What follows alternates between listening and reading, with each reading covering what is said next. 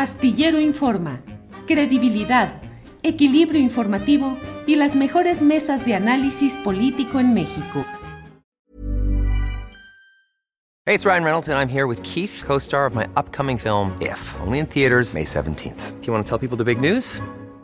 All right, I'll do it. Sign up now and you'll get unlimited for $15 a month in six months of Paramount Plus Essential Plan on us. Mintmobile.com slash switch. Upfront payment of $45 equivalent to $15 per month. Unlimited over 40 gigabytes per month. Face lower speeds. Videos at 480p. Active Mint customers by 531.24 get six months of Paramount Plus Essential Plan. Auto renews after six months. Offer ends May 31st, 2024. Separate Paramount Plus registration required. Terms and conditions apply if rated PG. Millions of people have lost weight with personalized plans from Noom. Like Evan, who can't stand salads and still lost 50 pounds. Salads generally for most people are the easy button, right? For me, that wasn't an option. I never really was a salad guy. That's just not who I am. But Noom worked for me. Get your personalized plan today at Noom.com. Real Noom user compensated to provide their story. In four weeks, the typical Noom user can expect to lose one to two pounds per week. Individual results may vary.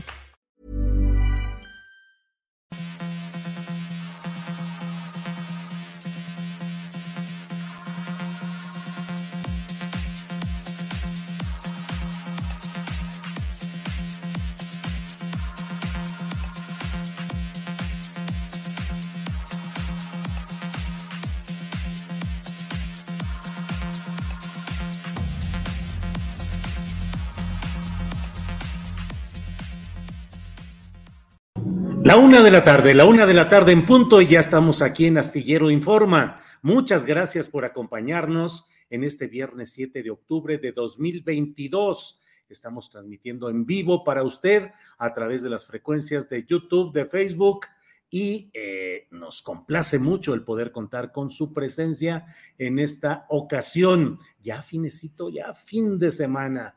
Eh, tendremos como siempre las recomendaciones de fin de semana eh, hoy no podrá estar con nosotros María Hahnemann por problemas técnicos, pero estarán los demás compañeros que hacen recomendaciones muy interesantes. Tendremos la mesa del más allá con Horacio Franco, Ana Francis Moore y Fernando Rivera Calderón y vamos a tener toda la información interesante. En unos segunditos más, en, unos minutos más, vamos a enlazarnos con Sabina Berman. Usted la conoce, dramaturga, escritora, conductora de programas de televisión. Y bueno, quiero hablar con ella acerca de toda esa carga negativa que se desata en las redes sociales mm, por parte de personajes diversos, desde personajes mm, eh,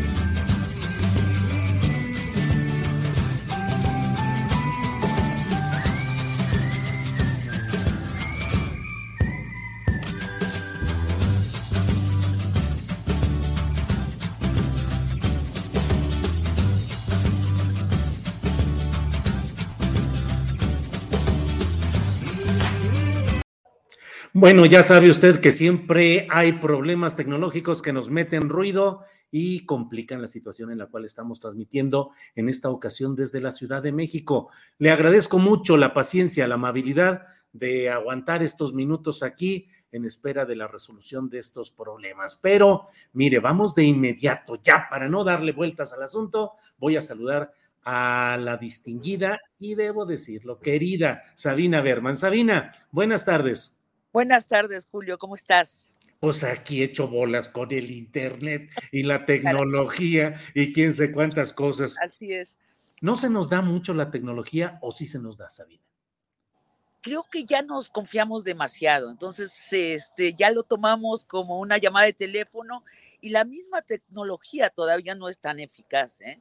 Sí, sí, sí. Sabina, he querido platicar contigo porque me ha preocupado mucho, me ha ofendido, diría yo, pero me ha preocupado el ver pues la cascada de mensajes de odio que se cruzan en las redes sociales, debo decirlo particularmente en el caso tuyo, pero en general me preocupa, veo con mucho desánimo el abatimiento del sentido crítico y la profusión de carretadas de suciedad contra medio mundo por cualquier causa, no solo por el debate político, partidista, ideológico, que de alguna manera puede uno decir, bueno, a veces la pasión partidista ciega el espíritu crítico, pero también vemos cómo las redes sociales se convierten en ese espacio de la sinrazón y de volcar nuestros ánimos, odios, complejos, frustraciones contra quien se nos pone enfrente de toda índole. ¿Qué opinas de esta etapa que estamos viviendo, Sabina? Yo como tú he reflexionado qué sucede y te cuento lo que, lo que veo. Creo que básicamente no sabemos qué hacer con la libertad que nos ha otorgado el Internet. Lo que, y con la libertad que nos ha otorgado la democracia. Creo que esta democracia vía Internet, donde hay noticias cada 30 segundos, podemos opinar sobre estas noticias en vivo y en directo, este, nos ha entusiasmado la mayoría de los habitantes de las democracias occidentales, porque es participar en una enorme obra de teatro interminable, ¿no? Un eh, reality show de 24 horas al día en donde nos sentimos parte de una historia más grande que nosotros mismos. Pero esta enormidad del fenómeno ha confundido a la mayor parte.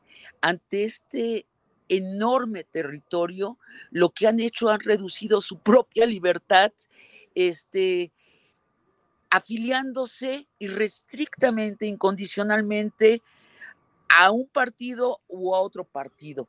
De hecho, la diversidad de los partidos ha disminuido a ser dos. Entonces, la misma democracia que nos trae el impulso de participar en la historia de nuestros países nos divide, nos entrega solo dos estrellas, la derecha o la izquierda. Y la gente tontamente se afilia a una y a otra y ya resguardados en estas breves cárceles empiezan a despotricar y a decir cuanto Dios, a excederse, a llamar a los otros perros, animales, acusarlos. El siguiente paso es la, la infamia, ¿no? La mentira, ya que no tienes más cosas terribles de qué acusar a tus opositores, opositores en comillas, porque son los que han tomado el bando contrario, entonces inventas cosas. Y sí, esto, ¿cómo hemos echado a perder el Twitter, por ejemplo? El Facebook es un espacio donde existe una tercera tribu, que son los que quieren, yo diría otras dos tribus. La tribu de los narcisistas, que se sienten eh, con la obligación de informarnos a todos de cómo están triunfando en la vida y nos mandan sus fotos en mm.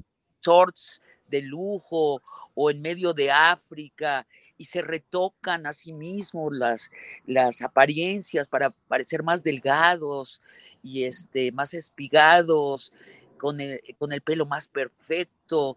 Eh, y después la tribu de los que quieren crear momentos ¿no?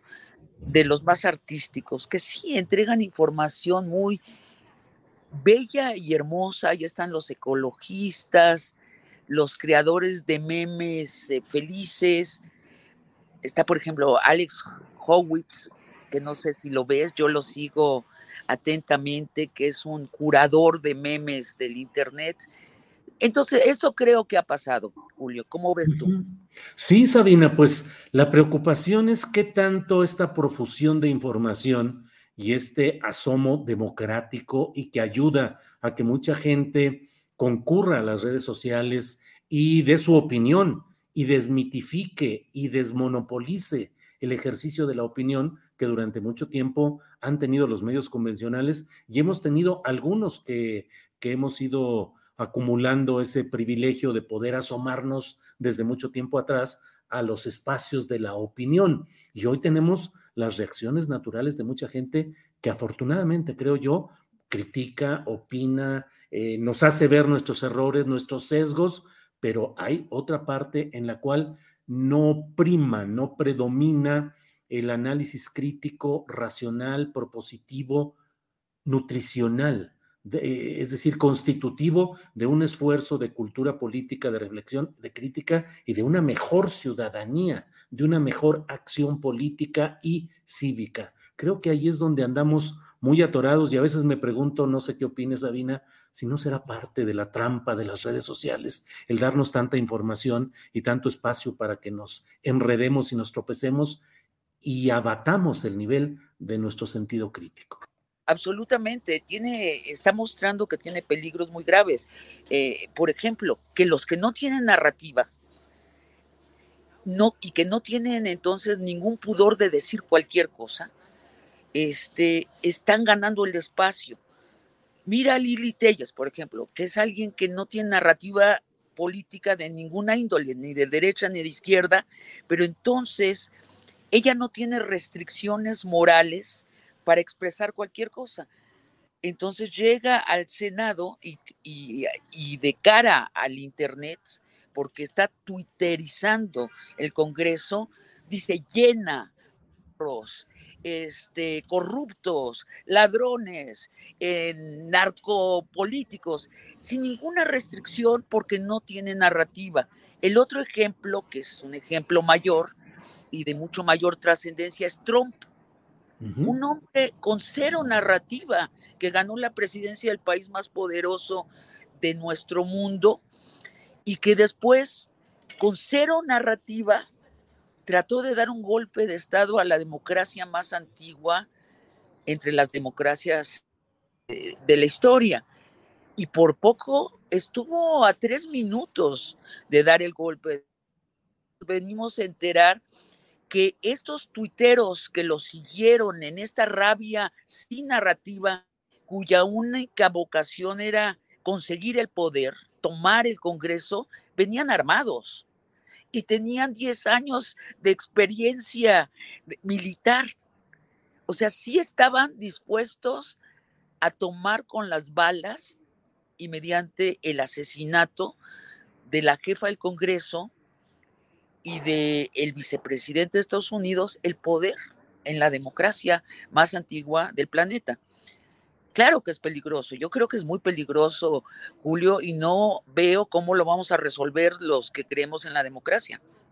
Sí, Sabina. Ahora, em, ¿qué se puede pensar? No hay, no creo que no está en el horizonte ningún tipo de intento de restricción eh, de este flujo de opiniones que hay. Lo que sí se podría pensar, no sé, es que eh, quienes eh, dan su opinión, sobre todo con tanta contundencia, identifiquen de una manera clara su nombre, sus apellidos, sus referencias, para que eh, todo esto se convierta en una forma distinta de participación.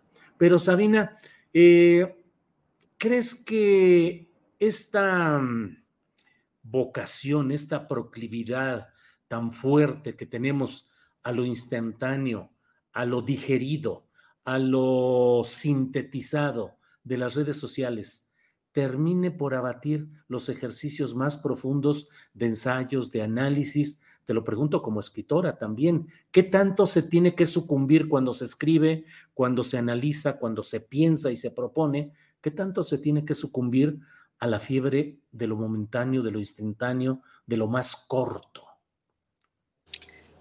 Yo, soy, yo soy partidaria de la escritura lenta y de la reflexión lenta. Es más, solo la reflexión lenta te permite integrar en tu reflexión la emoción, el corazón y el conocimiento previo. Eh, no puedes reflexionar a prisa, tienes que reflexionar lentamente. Yo a veces cedo a la inmediatez de, del Twitter y lo lamento siempre, ¿eh? siempre. Sí. Aunque tenga muchos likes, este, digo, ¿qué hice? Volví a caer, volví a caer. Antes pasaba por lo menos una hora en Twitter diario, ahora es una hora cada tres días, porque sí me divierte mucho el box que hay allí, pero sí me horroriza que el Twitter se nos sale de Twitter y se nos va al Congreso. Me preocupa, ¿no? Y, y, con el ejemplo este de Estados Unidos, me preocupa que puede incluso dar un golpe de Estado a la democracia.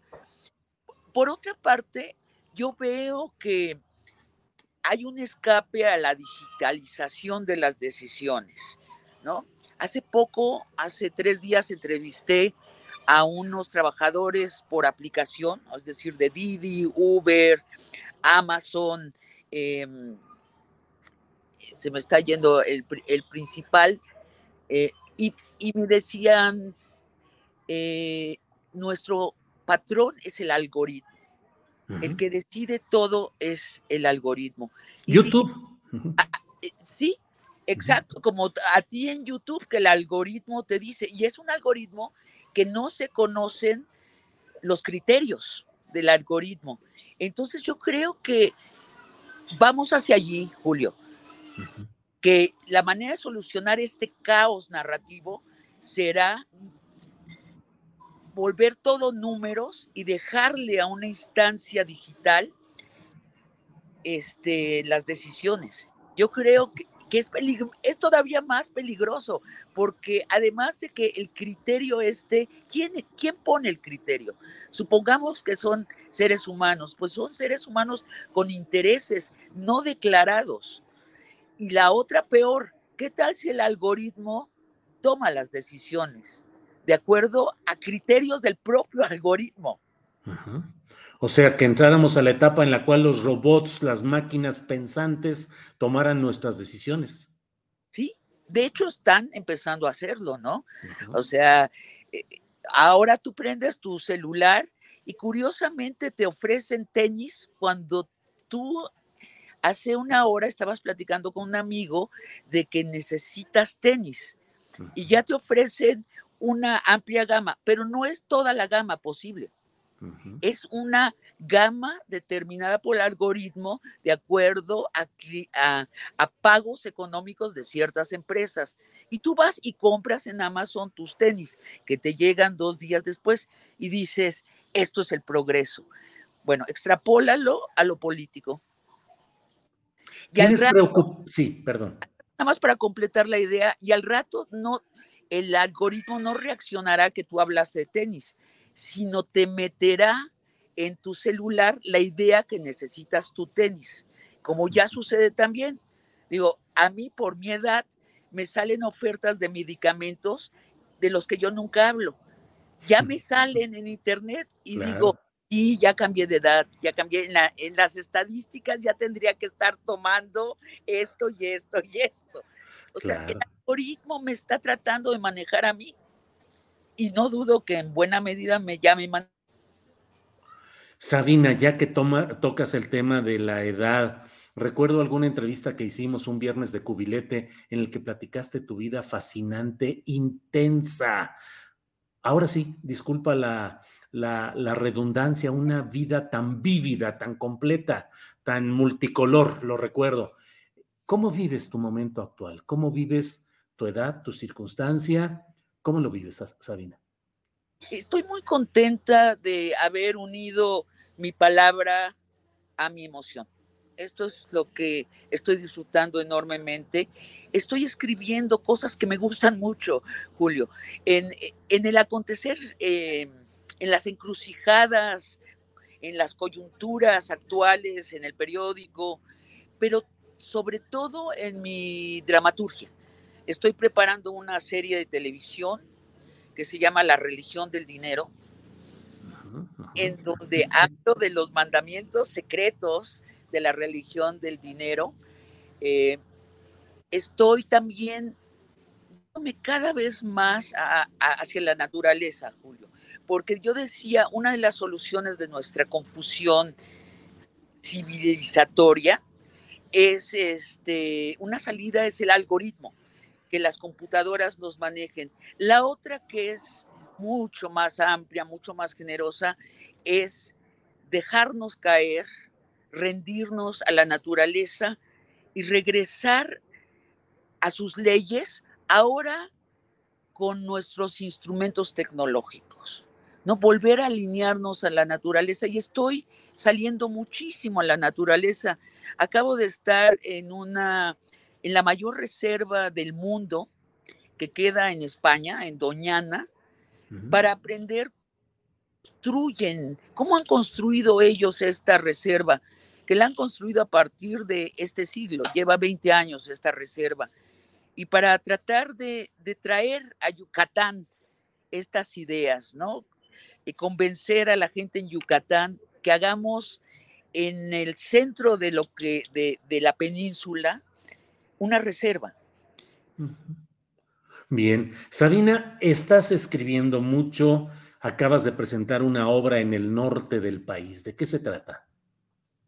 Esta obra eh, la escribí hace como cuatro años y lo que pasa es que durante la pandemia, em, una eh, Mabel Rodríguez, una directora de Coahuila, me la pidió y le dije, en medio de la pandemia, sí quiero hacer esta obra en mi casa y la montó y han tenido un éxito formidable. Se llama El narco negocia con Dios, que es la historia de un triángulo amoroso, ¿no? Un intelectual tipo Germán de esa, ¿no?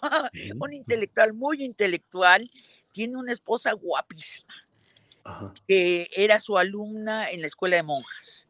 Él era el maestro de filosofía. Le enseñó a Nietzsche, la sacó a la escuela de monjas y le hizo su pareja, pero esta mujer le gusta a muchos hombres y a uno que le ha gustado es un narco. Entonces, han formado un triángulo y es la que se encuentran en un solo espacio, en la casa que el narco le compró a ella y que el intelectual comparte, y discuten qué harán con sus vidas.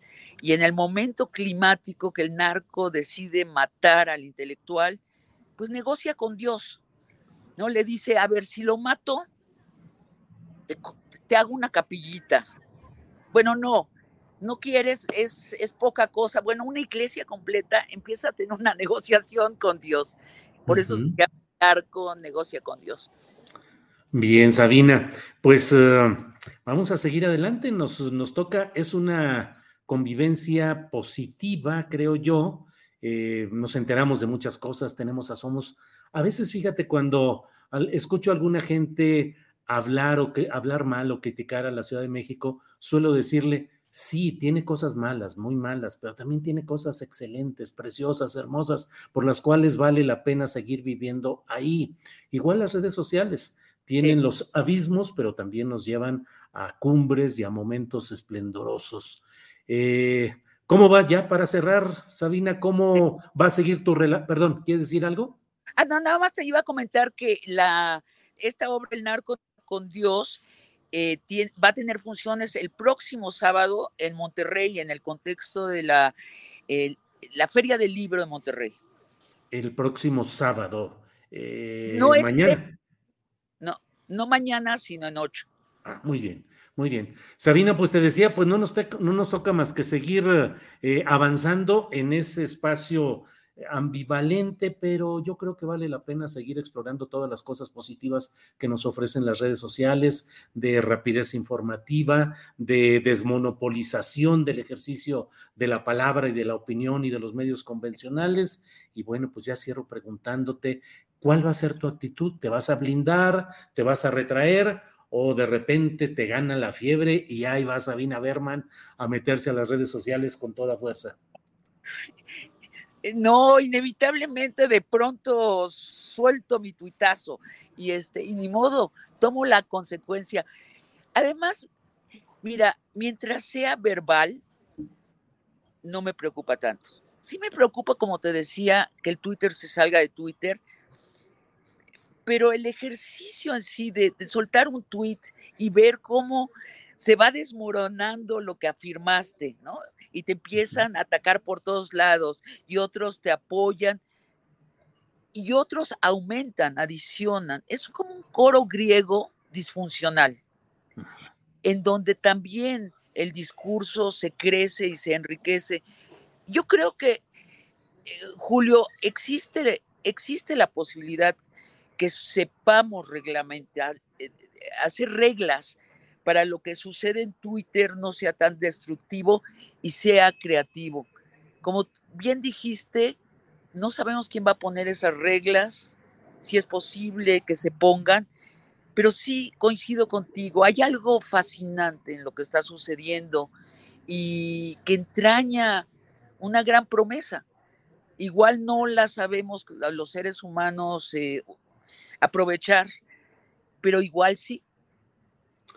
Pues Sabina, sigamos adelante. Gracias por darnos esta oportunidad de platicar contigo. Te pregunto brevemente, algunas de las cosas que eh, surgen respecto a ti, ¿te hacen rayita en el corazón, te hacen surco, te afectan?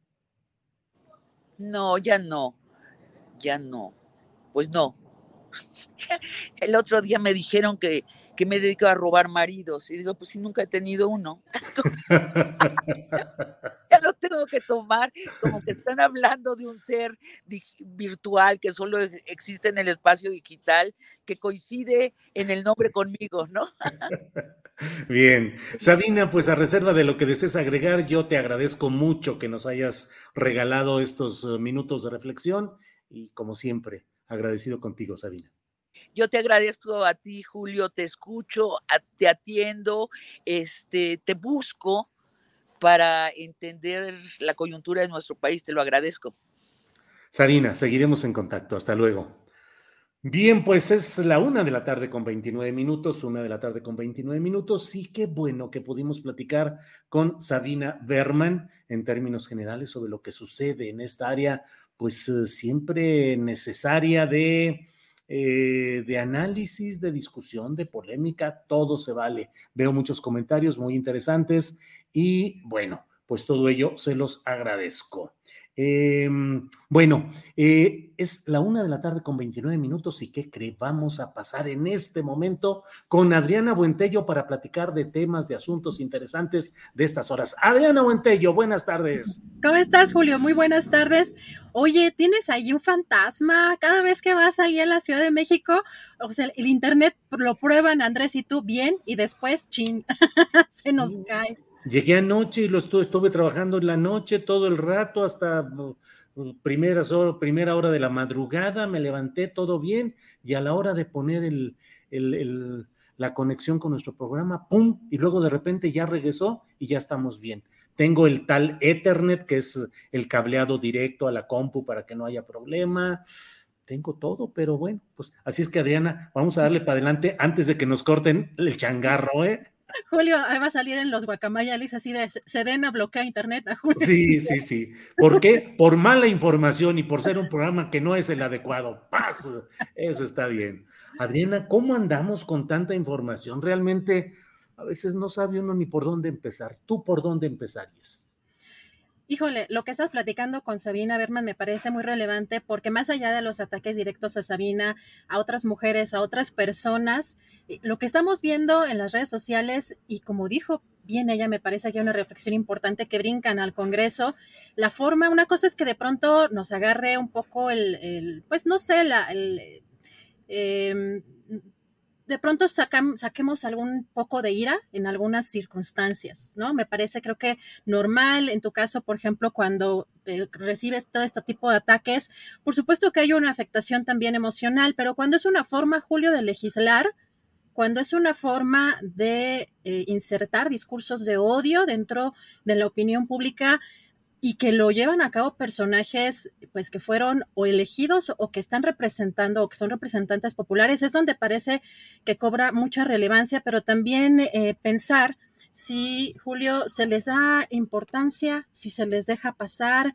Creo que hay una, hay una discusión allí que eh, pues es muy importante, Julio, porque mm, pues parece que no se pueden sancionar realmente este tipo de, pues este tipo de mensajes y se empiezan a colocar también en una agenda que viene de otros lados. No sé cómo veas tú, eh, Julio, en este caso, por ejemplo, que te quieren, te han querido involucrar en hechos que ni al caso, ni, de tu época, ni, de, ni, en donde estabas en, ciertos momentos, pero que quieren imponer una narrativa con diferente tipo de personajes que son incómodos eh, o que son críticos, Julio.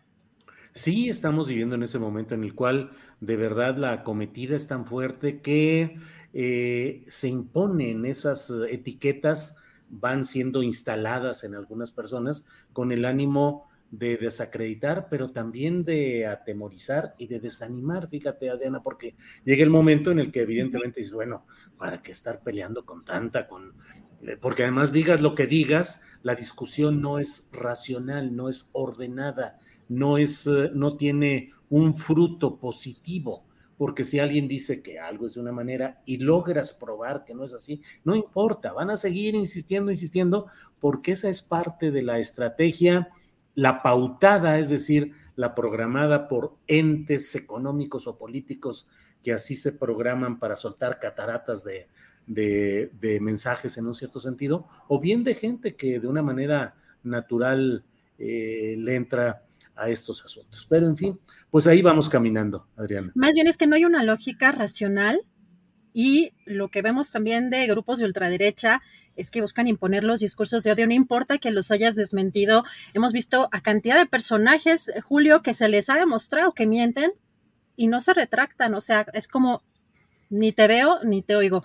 Esa parte es la que preocupa un poco, pero bueno, ahorita les comentaré algo al respecto porque también algo de lo relevante hoy y también empezaría con lo que sucedió, la continuación de lo que sucedió ayer en la conferencia mañanera y de la renuncia de la que fue secretaria eh, de Economía, Tatiana Cloutier. Bueno, hoy el presidente ya anunció quién va a quedarse en ese cargo y eh, nombró a la titular del SAT, Raquel Buenrostro, como secretaria de Economía tras la renuncia de Tatiana Cloutier.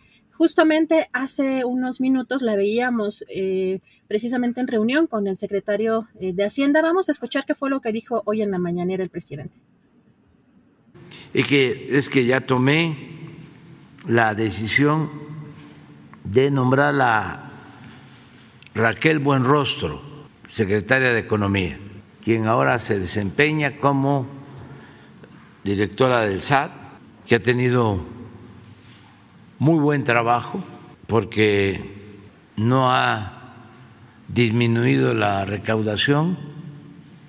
Yo creo que lo que cuenta son los hechos y es una servidora pública ejemplar. Le tenemos toda la confianza y ella va a ser la próxima secretaria de Economía. Fíjate, pues eh, es una funcionaria que lleva años, está, ha estado con el presidente, bueno, con Andrés Manuel López Obrador desde que era jefe de gobierno en la Ciudad de México y ya en el gobierno federal ha cumplido tareas muy mm, eh, precisas, contundentes, radicales en algunos casos, radicales en el buen sentido, es decir, ir a la raíz de los asuntos la respuesta, lo que ha logrado, puede ser sujeto de discusión y de polémica, pero ella como oficial mayor de la Secretaría de Hacienda se encargó de frenar todo aquello que no fuera en la línea del propio presidente López Obrador, fuera quien fuera el secretario de Hacienda, fuera quien fuera, eh, fuera Carlos Orsúa, fuera Arturo Herrera, quien fuera, todo tenía que pasar por la Oficialía Mayor de Hacienda, donde ella estaba instalada, y ahí le decían, desde entonces le decían la Dama de Hierro. Luego pasó a la titularidad del Servicio de Administración Tributaria.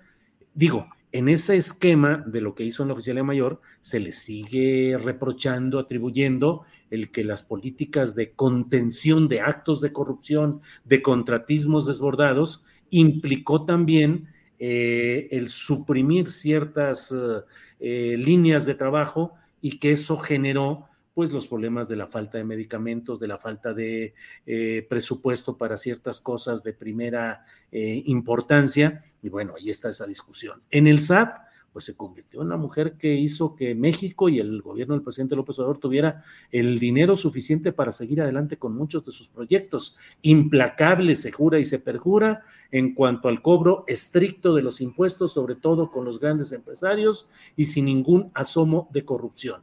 Eso es la fama que tiene hasta en sus adversarios.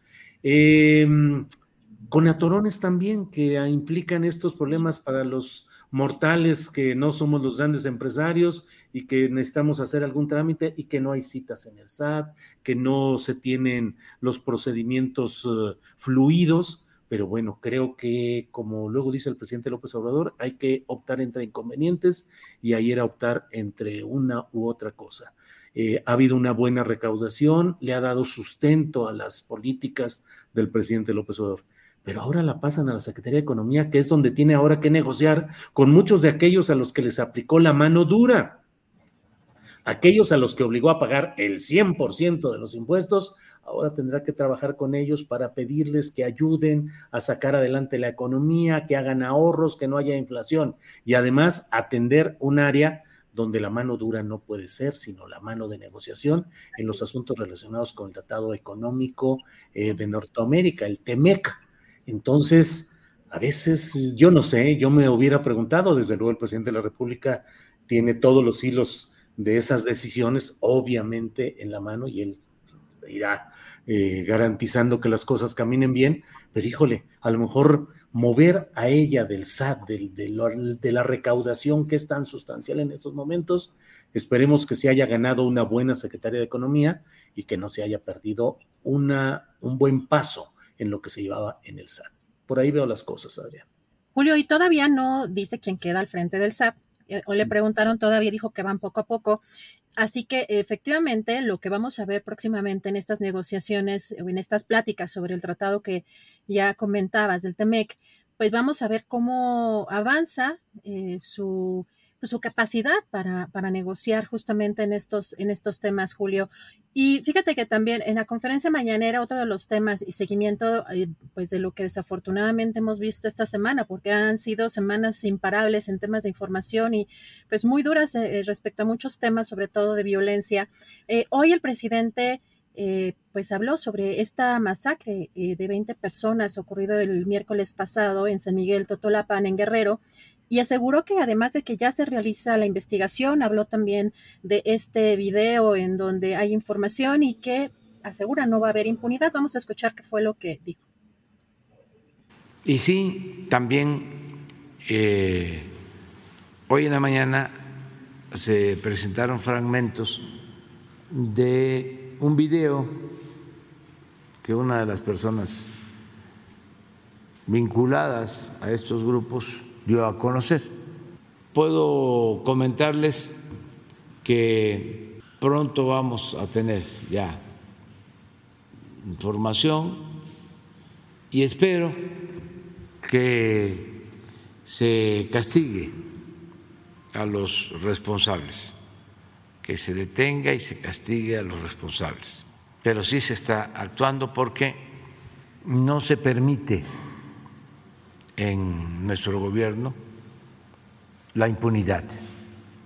No es como antes. Presidente, ¿habría un reforzamiento de la seguridad en esta región y qué opina de que este personaje del video hablaba de una posibilidad de un acuerdo con el alcalde para pacificar precisamente esta zona? Es que no es un asunto de autoridades locales, es un asunto gravísimo donde pierden la vida 20 personas. Eso no está para acuerdos, eso está para investigación y para que se aplique la ley. Entonces, reforzamiento es descartado por el momento. Sí, y se ha estado eh, atendiendo la zona Yo les comentaba que hace como un mes se negaron órdenes de cateo, un juez, y ya cuando se autorizaron, pues ya no se encontró nada, al contrario, hubo resistencias de ciertos grupos de pobladores a la presencia del ejército. Pues eh, duro, difícil el tema de lo sucedido allá en Totolapan, Guerrero, y en general, Adriana, en Guerrero, compañeros nuestros, periodistas locales que hacen un periodismo de riesgo, porque vaya que se necesita eh, mucha eh, valentía y mucha decisión para hacer periodismo en Guerrero, en Tamaulipas, por ejemplo, pero bueno, en el caso de Guerrero, eh, pues compañeros nuestros que nos dicen la situación difícil que hay, que no siempre puede ser reportada porque hay eh, pues el fundado temor de que a veces describir las cosas como son, como están pasando en Guerrero, puede resultar muy eh, propicio para amenazas o para acciones físicas contra nuestros compañeros, pero evidentemente pues Guerrero está sumido hoy. siempre ha sido un estado difícil, candente, pero fíjate, Adriana, difícil de gobernar. Hay estados que son muy difíciles de gobernar, hay otros en los que más o menos te la llevas y puede haber uno u otro gobernante y más o menos los resultados pueden ser uh, similares, mediocres, malos, pero bueno. Pero gobernar Guerrero, gobernar Veracruz, son, gobernar Chiapas, son palabras mayores. No se puede hacer desde la impericia, desde eh, la circunstancia eh, propicia que te llevó al poder nada más porque así se dio el hecho político. Y yo creo que Evelyn Salgado está pagando caro, con costo al pueblo de Guerrero, su impericia, su ineficacia, no tiene ninguna formación administrativa o política para ejercer un poder tan complicado como es el de una entidad bravía, llena de problemas graves, con mucha pobreza, con mucha injusticia, con muchos rencores y muchos eh, agravios acumulados. Es una entidad donde se necesita, eh, pues una de dos, eh, los caciques que han hecho de Guerrero un lugar de mano dura, donde han actuado con saña y con sangre, a sangre y fuego, o bien la expectativa de un cambio, de una política distinta. Pero creo que en Guerrero se le está yendo de las manos el trabajo político a la gobernadora Evelyn Salgado.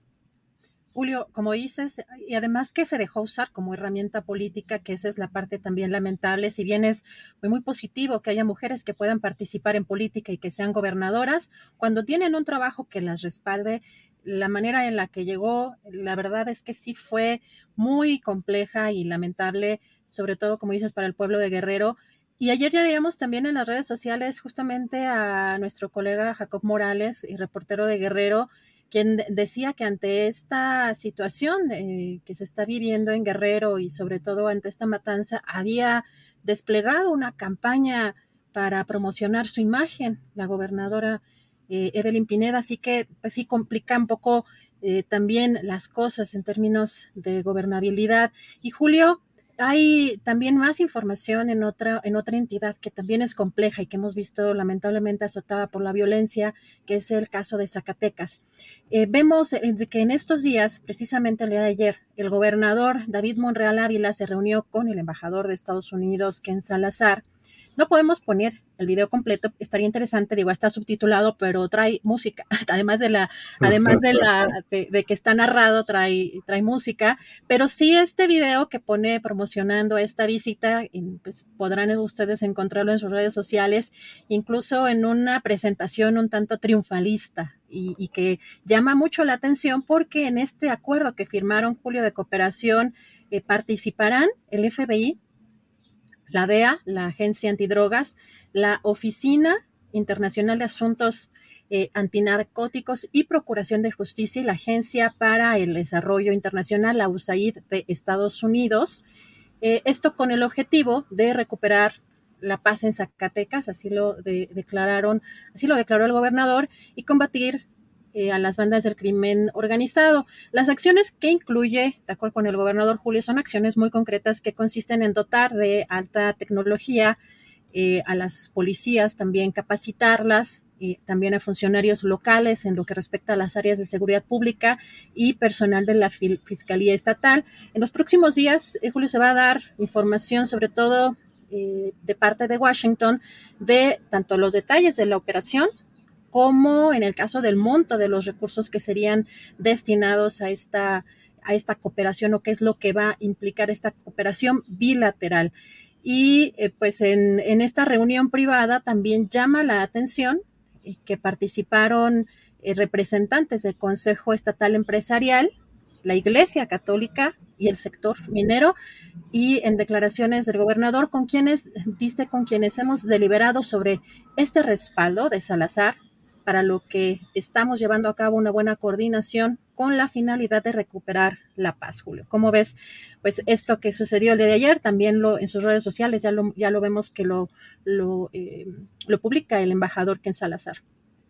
Pues es una situación muy complicada porque evidentemente la constitución política de los Estados Unidos mexicanos establece en uno de sus artículos que los estados de la federación no pueden celebrar ningún tipo de convenios con países extranjeros, es decir, no puede, no está en la capacidad de los estados el poder hacer este tipo de convenios. Y resulta, pues francamente, te diría casi es, preocupante, es preocupante que se piense que se puede abrir la puerta a las instancias de seguridad, de espionaje, de seguridad nacional de Estados Unidos en un estado como en cualquier estado de la República Mexicana, abrirlo para que nos ayuden porque nosotros no podemos. Es una versión a ritmo de música gringa de la visita de los eh, derechistas mexicanos que fueron a pedir que mandaran un emperador a México porque nosotros no sabíamos ni podíamos gobernarnos. Vamos a acabar, Adriana, con que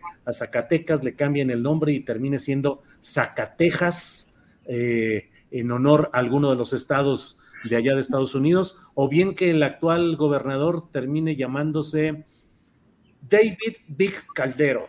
David Big Caldero. Entonces, pues ya vamos avanzando. Si de por sí en algunos estados, en algunas franjas fronterizas, hay mexicanos que dicen, mejor que fuéramos gringos, mejor que estuviéramos, que Estados Unidos nos invadiera y nos, nos pasara para allá y estaríamos más a gusto. Imagínate ahora con estas cosas que hace David Big Caldero en su estado Zacatexas. Bueno. Julio, qué complicado, pero fíjate que además también en, siguiendo con el tema de seguridad y con todo lo que está sucediendo, sobre todo a partir del hackeo a Sedena y con los Guacamaya Leaks, dentro de estos correos electrónicos que se filtraron y documentos que están ya en poder de algunos medios de comunicación y periodistas, eh, hay, eh, en el caso de algunos, de algunos medios, eh, como Aristegui Noticias, por ejemplo, revelan que Hernán Bermúdez Requena, secretario de Seguridad actual de Tabasco y quien fue además nombrado por el titular de gobernación, Adán Augusto López, cuando él era el gobernador allá en Tabasco, fue Julio vinculado eh, con varios, entre varios reportes de, entre 2019 y 2022 al cártel Jalisco Nueva Generación y vinculado también a otros grupos locales de Huachicoleo. También hay otros dos mandos policíacos que en estos reportes eh, son señalados por la inteligencia militar, en el caso de José del Carmen Castillo Ramírez, comisionado de la Policía Estatal,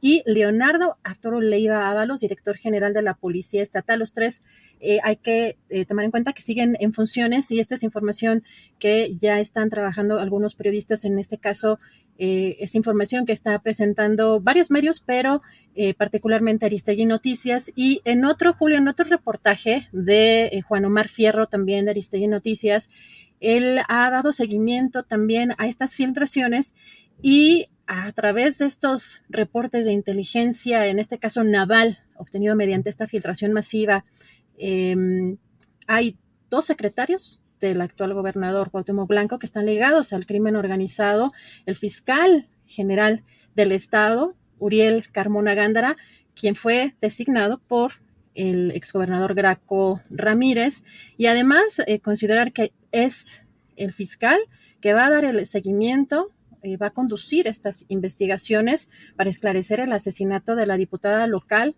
Gabriela Marín, Julio.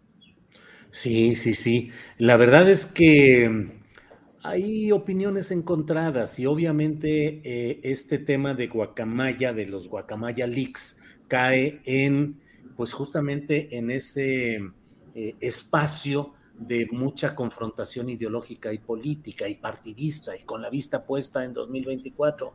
Pero lo cierto es que ahí vienen eh, eh, datos, documentos de la Secretaría de la Defensa Nacional que muestran, por ejemplo, en el caso del secretario de Gobernación actual, antes gobernador de Tabasco, eh, Adán Augusto López Hernández, pues una serie de movimientos, relaciones, asentimientos, promociones administrativas que implican eh, una realidad que, Adriana, la verdad es que resulta muy difícil en un México como el actual no eh, reconocer quien ejerce el poder práctico, el poder, poder, la política que tiene que ser práctica, el saber que hay factores de poder fáctico, de poder oscuro, de poder delictivo, que allí están presentes. Y por desgracia, esa es eh, una de las partes sustanciales de ese México que no podemos resolver.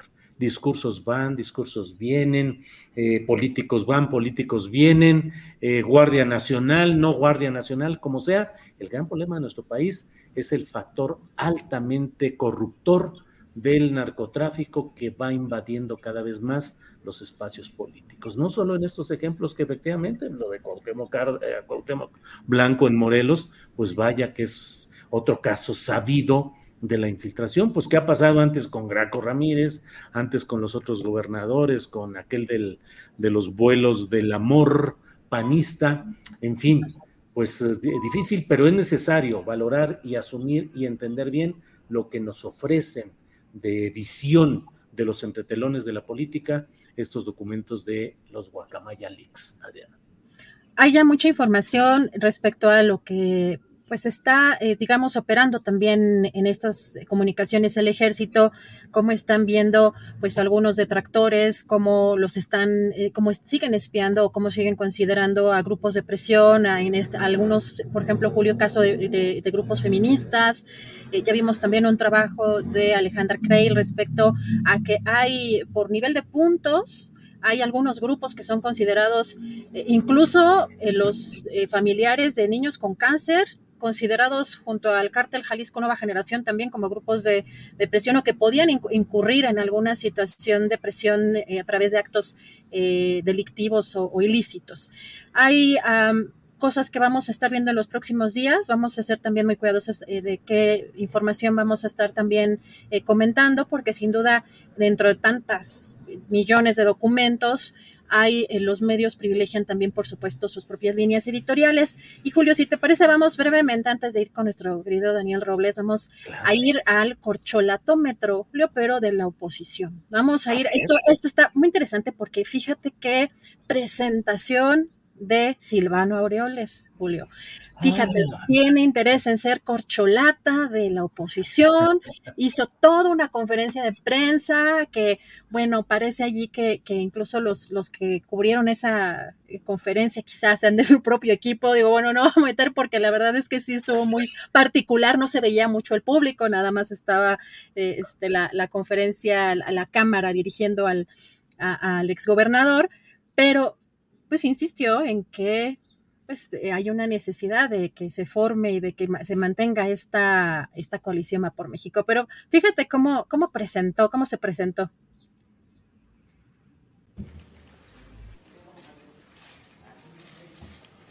¿Y esto qué?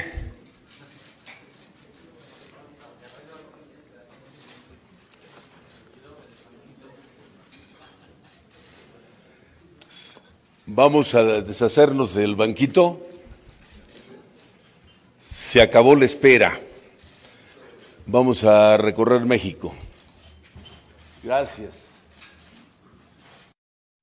No, no, no, no, no. Oye, no me quedó claro quién es la corcholata, el banquito. qué cosas. Dicen que los políticos lo único que deberían cuidar de no hacer es el ridículo. Porque el ridículo sí en política es aniquilante. Y aquí este pobre personaje eh, que fue gobernador para mal del estado de Michoacán, pero fue gobernador Silvano Aureoles Conejo, mira nada más lo que hace con su banquito, o sea, el banquito es su tarjeta de presentación. Así andamos, Adriana. no te burles, qué malo eres. Fíjate que a mí me, da mucha risa la, parte en la que de pronto veo que algunos políticos quieren imitar la, personalidad del presidente eh, López Obrador y que pues es un fenómeno que parece irrepetible en muchos eh, aspectos, pero pues no, exactamente, creo que no le sale a muchas personas y hacen el ridículo justamente, pero bueno, ya sea que la corcholata sea el propio banquito, o sea Silvano Aureoles. Julio, si te parece, vamos con nuestro querido Daniel Roles antes de iniciar la mesa del más allá, que pues hay que mandarle un abrazo muy fuerte que esté en plena recuperación, eh, Maura, porque pues eh, se sometió a una nueva operación hace unos días y entendemos la complicación también para pues elaborar este, este material y esta, esta participación de nuestro querido Daniel, pero pues vamos, vamos con él, Julio, y regresamos con la mesa. Adelante. Buenas tardes, Julio, Adriana, Ángeles y a toda la comunidad astillero. Les invito a invertir cinco minutos de su tiempo en saber un poco más acerca de un tema que tiene que ver directamente con más de 17 millones de personas y sus familias. Y por supuesto, conmigo. Con mi familia, y con mi entorno. La parálisis cerebral. Ayer, 6 de octubre. Se conmemoró el Día Mundial de la Parálisis Cerebral. Aunque a mí me gusta más como lo dice aquí. Día Mundial de las Personas con Parálisis Cerebral. Pues es bueno tomar en cuenta que antes que todo, somos personas. Y luego, podemos vivir con diferentes características.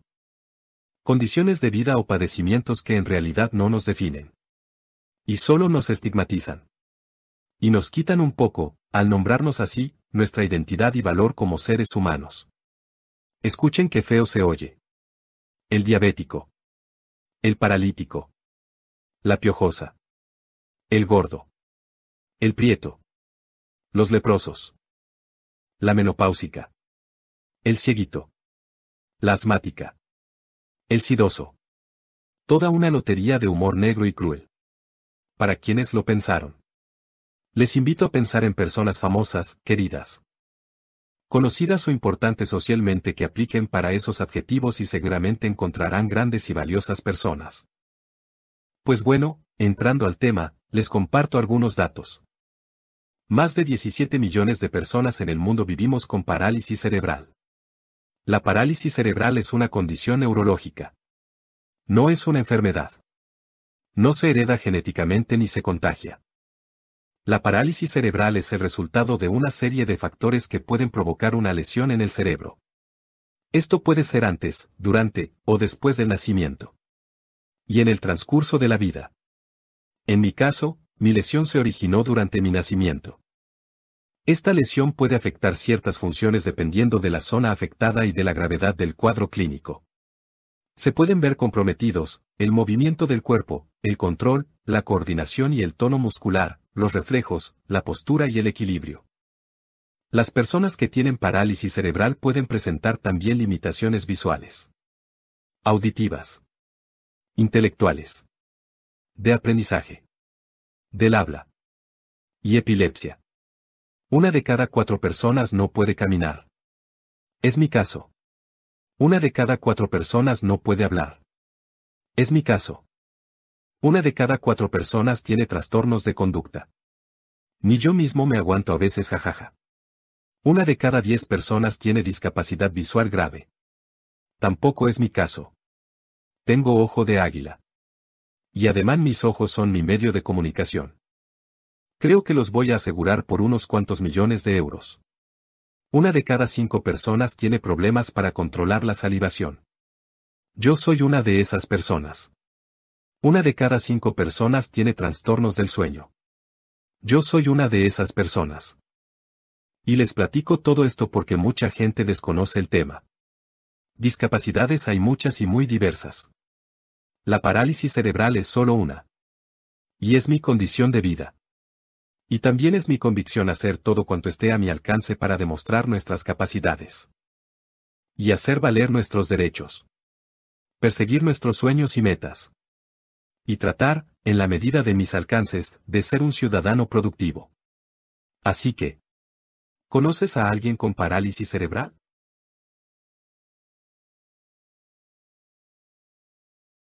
Me despido por hoy agradeciendo el gran apoyo que hemos recibido de ustedes en todos los sentidos.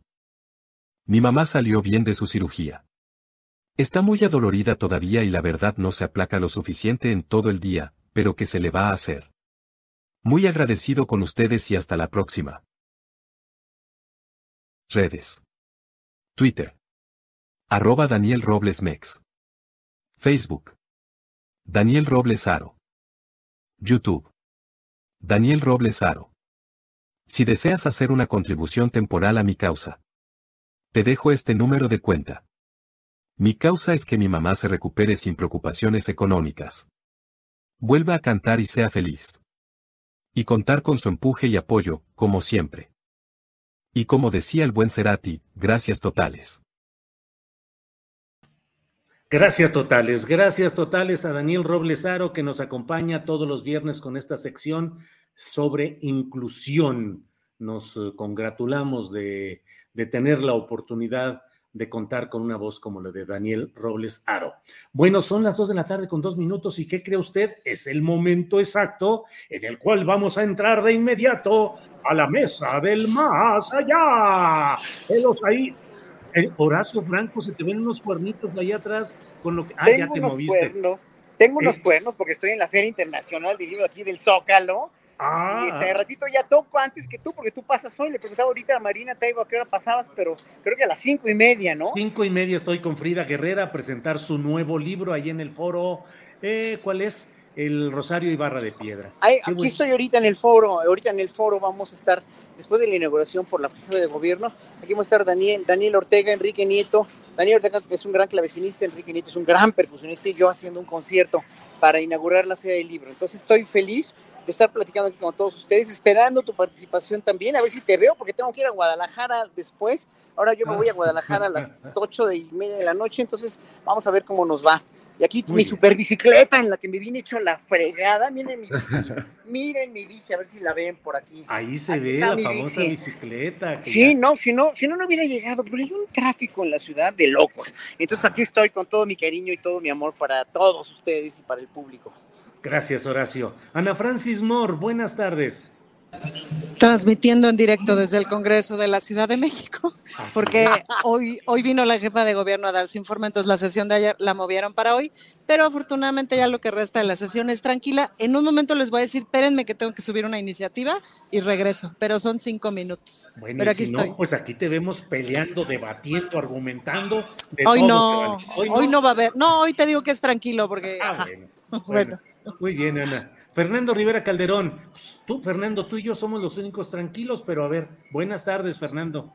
Buenas tardes, don Julio, eh, doña Ana, don Horacio. Yo aquí le tengo el reporte de, de el estado eh, del Panteón Jardín. Me congratulo en decirle que está todo en calma, todo en calma por lo que veo aquí desde la ventana de mi casa. No se ve movimiento ni manifestantes ahí. Ni movimiento, ni manifestantes, ni siquiera veo anuncios de Claudia Presidenta, lo que me parece raro.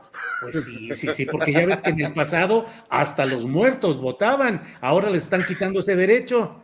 Faltaría Así más. es. Pero bueno, yo aquí los, los vigilo como, como si fuera este, un hacker o, o un militar de esos que se ponen a, a clasificar qué tan peligrosos son ustedes, amigos. Ah, sí, claro, calla, calla. Qué bueno, qué bueno que tenemos este programa con tantos enviados en diferentes lugares, diferentes circunstancias. Ana Francis, ¿qué piensas cuando escuchas guacamaya? ¿Con qué lo asocias? Uno y dos, si a ti te gustan los animales domésticos y si tienes algunos. Fíjate que lo primero que pienso es un son que había de "Nena, nena, guacamaya, no sé qué. Tú te la sabes, Fernando, seguro. Las has escuchado alguna vez. Que en alguna chamba que tuve, que era una chamba que duró varios años, había un músico que la tocaba a cada rato. Ay, qué linda guacamaya. Ajá, fue lo primero que se me vino a la cabeza. Animales domésticos me encantan. Amo a los gatitos, amo a los perros, aunque pues los perros son difíciles de cuidar, los gatos son fáciles de cuidar, pero últimamente soy esa señora que se va a los parques a ver a los perros y a morirme de la ternura y de la risa de los perritos, aunque no tengo perro. Ana, eh, los gatos son distantes. Dicen que uno no es dueño de ellos, sino ellos dueños de uno. Y los perros son afables, son cariñosos, son fieles. ¿Qué te gusta más? ¿Las características del gato o del perro? Bueno, para mi vida de ahora, pues las características del gato, porque no me están demandando emocionalmente nada, lo cual es muy útil. Me puedo ir tres días y les dejo el alimento y no pasa nada. Entonces, eh, por eso me caen muy bien los gatos, por independientes. Gracias, Ana. Eh, Horacio Franco, eh, ¿qué opinas? La filtración, la filtración de cosas, ¿es un hecho positivo o negativo? En la vida cotidiana, ¿filtramos cosas? ¿Las filtramos para tener más poder? ¿Las filtramos para eh, dañar a alguien? ¿Es el chisme? ¿La filtración es un chisme? No, mira, las filtraciones es como todo. Tienes, pueden tener un lado muy bueno y muy positivo y dar a conocer lo que se filtró por, por Julian Assange en lo de Wikileaks, está fantástico. Obviamente ahí se, se mucho del, del destrone literal de la, de la, del, del, orden mundial que teníamos con el neoliberalismo y de la corrupción neoliberal se vio ventilada y obviamente por eso el, destrone de toda esta gente empezaron los de Ocupa, Wall Street, empezó lo de Madrid, empezó lo de, o sea, con todas las filtraciones nos enteramos de lo, pésimamente mal que estábamos, no nada más gobernados, sino administrados por gobiernos con, coludidos con, con, con, este, con empresas corruptísimas y toda la cuestión del lavado de dinero, etcétera, etcétera, la colusión del crimen organizado con el crimen de cuello blanco con los gobiernos. Entonces, obviamente, desde entonces, desde esas filtraciones, que benditas sean esas filtraciones, obviamente hicieron que pues, se destapara una gran cloaca. Y hay otras filtraciones que se usan también para, finalmente, para, para, para, para mal, para ah, dar golpes blandos, para, para hacer que un, este, que un Estado eh, con mucha credibilidad pues tenga menos. O sea, todo tiene como las luces, ¿no? Evidentemente, y aquí pues obviamente eh, en un momento también para ventilar a una institución todas las, las, verdades a medias que se pueden decir o pensar sobre el ejército. Yo creo que el ejército es como todas las instituciones en México, está altamente permeado por mucha corrupción, pero tiene muchas ventajas por las cuales nosotros finalmente vemos en el ejército pues una, una cierta esperanza que no pudimos ver en las policías municipales ni en las policías civiles que estaban tan corrompidas y tan terribles que por lo menos en el ejército sabemos que hay ese tipo de orden y ese tipo de verticalidad que en un momento dado se necesitaba para no coludirse con el crimen organizado. Entonces, es un arma de dos filos. Todo en esta vida es un arma de dos filos, desde los Wikileaks hasta las guacamayas. De la guaca al wiki. Sí. De la guaca al wiki. Gracias, Horacio. Fernando Rivera Calderón. En primer lugar, déjame decirte que como hablamos de perros y de gatos y de guacamayas, le han mandado ya saludos a Perucho, que nos dicen saludos, saludos muchos. Perucho.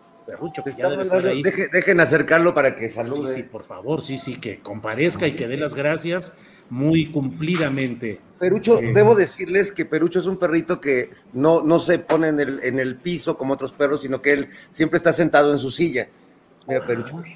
Está, eh, cuando estamos haciendo el programa de Astillero, en realidad está sentado en la mesa a mi lado, como si fuera un ser, un ser humano. Y bueno, pues saluda. Eres como anuncio de RCA Víctor de aquellos del, gramófono. Exactamente, nada más me falta tener el gramófono y a Perucho escuchando, pero se siente escuchar cuando toco la guitarra también, así que bueno, siempre bueno. gusto tener a este pequeño aquí como, como miembro animal este, o no humano de Astillero Informa. Así es, así es que bueno. Oye, yo quiero, quiero, pedir una disculpa que hoy no voy a poder chatear con el público porque nada más tengo una, un acceso a un teléfono que es el mío, así que estoy así de, de, de ahora sí que era incógnito en el chat. Amigos, pueden poner todo lo que quieran respecto a Horacio, que al cabo no va a poder defenderse de nada. No voy a poner, no voy a poder encabronar. Sí, no vas a poder encabronarte. Ahora es cuando. Ahora es cuando. Fernando, ¿qué opinas de las filtraciones? ¿Qué opinas de lo que se va sabiendo? ¿Qué opinas del guacamayazo? A lot can happen in the next three years. Like a chatbot may be your new best friend. But what won't change? Needing health insurance. United Healthcare Tri Term Medical Plans are available for these changing times Underwritten by Golden Rule Insurance Company, they offer budget-friendly, flexible coverage for people who are in between jobs or missed open enrollment. The plans last nearly three years in some states, with access to a nationwide network of doctors and hospitals. So for whatever tomorrow brings, United Healthcare Tri-Term Medical Plans may be for you. Learn more at uh1.com. Hey, it's Ryan Reynolds, and I'm here with Keith, co star of my upcoming film, If, only in theaters, May 17th. Do you want to tell people the big news?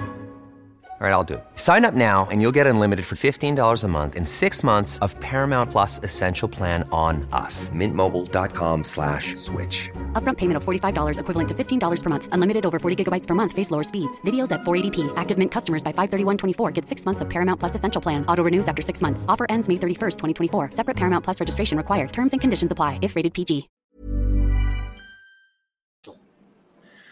Bueno, eh, creo que tendríamos que empezar a verlo eh, más allá del de, uso este, negativo que se le ha dado, como bien dice Horacio. Creo que deberíamos aprovechar el viaje, el vuelo de la guacamaya, o este, para seguir, seguir en el proceso de, de exigir que se abra el ejército y que abra su información. Lamentablemente, eh, y, creo que algunas cosas que se han filtrado o que eh, nos hemos enterado a partir de estos documentos, eh, pues es que hay mucho del ejército que, que, seguimos sin saber, de sus procedimientos, de sus maneras de pensar.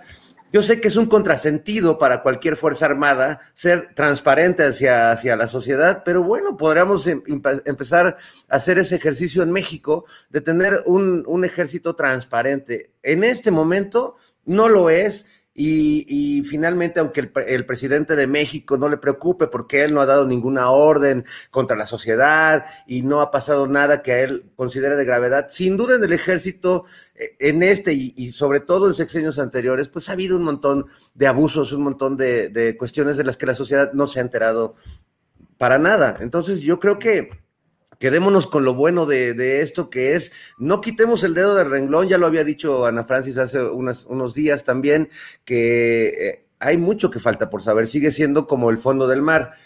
Por otro lado, eh, más allá de esto, que creo que es un camino que, se tiene que recorrer como sociedad y que el ejército tiene muchas cuentas que rendirnos, pues sí podría decir que tampoco, este, tampoco sintamos que se está cayendo el piso, yo diría que una guacamaya no hace verano, eh, y menos en otoño. Mm, muy bien, Fernando, gracias. Ana Francis, siempre te hace reír, Fernando. Pues es que es, es, poeta que las pesca al aire, Julio. Sí, sí, sí, sí, sí. Qué bueno que siempre... usaste ese giro y no otro sí. popular. Exacto. No, porque sí me da, o sea, como que siempre admiro ese talento que tiene Fernando para los chistes, para darle la vuelta en ese sentido. A mí me cuesta mucho trabajo, como que tengo que darle muchas más vueltas y cuando veo que las hace así, es así de, ah, es como cuando un acróbata se da una maroma, digo, no manches, ¿no? Que ves esas cosas que dices, no me salen, pero que Ajá. las admiras mucho. Te admiro. Ana Francis, Amigo. ¿qué? Admirado Gracias. Fernando Rivera. Ana Francis, Igualmente ¿qué opinas? ¿Qué opinas sobre el guacamayazo, Ana Francis? Pues creo que coincido con Fernando, es decir, no me creo que el ejército sea transparente y que no tenga nada que ocultar. Pues no, no me la creo. Si uno de los estudiantes de Ayotzinapa era infiltrado del ejército, dicho por el mismo Estado, pues entonces me parece que no tenemos que pensar que en un año o en unos cuatro años eh, el ejército ya cambió y ya es absolutamente transparente. Está súper difícil pensar eso.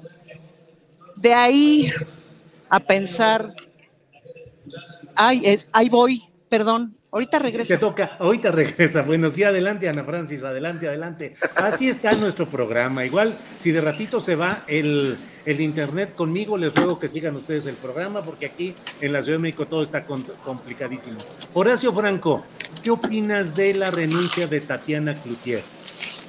Mira, es muy importante que se vea desde dos puntos de vista. Desde el punto de vista político, desde el punto de vista también de económico, desde el punto de vista de, de qué estaba haciendo Tatiana ahí y en lo que estaba ahí no de acuerdo, como secretaria de Economía, y desde el punto de vista humano. Desde el punto de vista humano es lo que más nos dolió a todo el pueblo mexicano, incluido al presidente que se veía dolido. Yo creo que el, que el hecho de que no le haya dado abrazo es, es porque finalmente estaba bien dolido, o sea, no es cualquier renuncia. Tú mismo lo dijiste ayer en tu programa, o sea, el, la, la, renuncia de Tatiana es algo que duele a los ciudadanos. A Tatiana le teníamos no nada más confianza como, como, este, como funcionaria pública, sino además un entrañable cariño y respeto por cómo se había portado, por los orígenes que tiene, eh, tanto familiares como, como laborales, como bueno, era, era, una, era un emblema, no de la, fíjate, no de Morena, sino era un emblema de, de, lo que queríamos para México, pues, ¿no? Y le teníamos una confianza maravillosa y una confianza verdaderamente, sí, o sea, era, era una de las personas más, este, sí, con mejor, con mejor perspectiva, dijéramos, ¿no? Si me decían que fuera presidencial, yo decía que también, ¿no? Obviamente. Y entonces, eh, ¿qué te puedo decir? O sea, eso como funcionaria y como, figura pública. Pero bueno, obviamente tuvo dificultades y eso lo sé por gente que la conoce cerca. Yo nunca he tenido el gusto de, conocerla, pero este, por gente que está cerca de ella, pues nos sabemos que tuvo problemas de salud su marido y que, bueno, obviamente, no sé, hay cosas que, que no se dicen finalmente y que también se, tienen, se, tienen, este, se tienen que tener en cuenta. Ahora, el hecho de que, como tú bien dices, si el poder político siempre se tiene que cuestionar, y en eso estoy de acuerdo contigo, hay de políticos a políticos, y hay de gente que ha hecho labor a, a gente que ha hecho labor, o sea, o no la ha hecho. O sea, no es lo mismo juzgar un, un, un, deceso de la política como el de Tatiana Cloutier a, a, celebrar el hecho de que Cabeza de Vaca ya no esté en el gobierno de Tamaulipas. O sea, hay, una, hay un gran trecho y una gran diferencia. Entonces, obviamente, pues hay que tomar todo en cuenta. Yo nada más lo único que digo es que se debe de tomar en Tatiana a este deceso, dijéramos, de, la, de la función pública como una enorme pérdida que a todos nos duele y no prejuzgar hasta no saber. Espero que Tatiana dé entrevistas la semana que entra para que sepamos bien y yo creo que Tatiana se va a decir la verdad o por lo menos va a aclarar lo que queremos nosotros saber los ciudadanos. Gracias Horacio. Comparto mientras tanto este eh, chat de Benita Sánchez. Dice, mi hermoso pueblo en la costa de Michoacán se llama Guacamayas. Y sí, había muchas guacamayas verdes, hermosas y escandalosas. Bueno, Fernando Rivera Calderón, ¿qué opinas de la salida de Tatiana Cloutier de la Secretaría de Economía?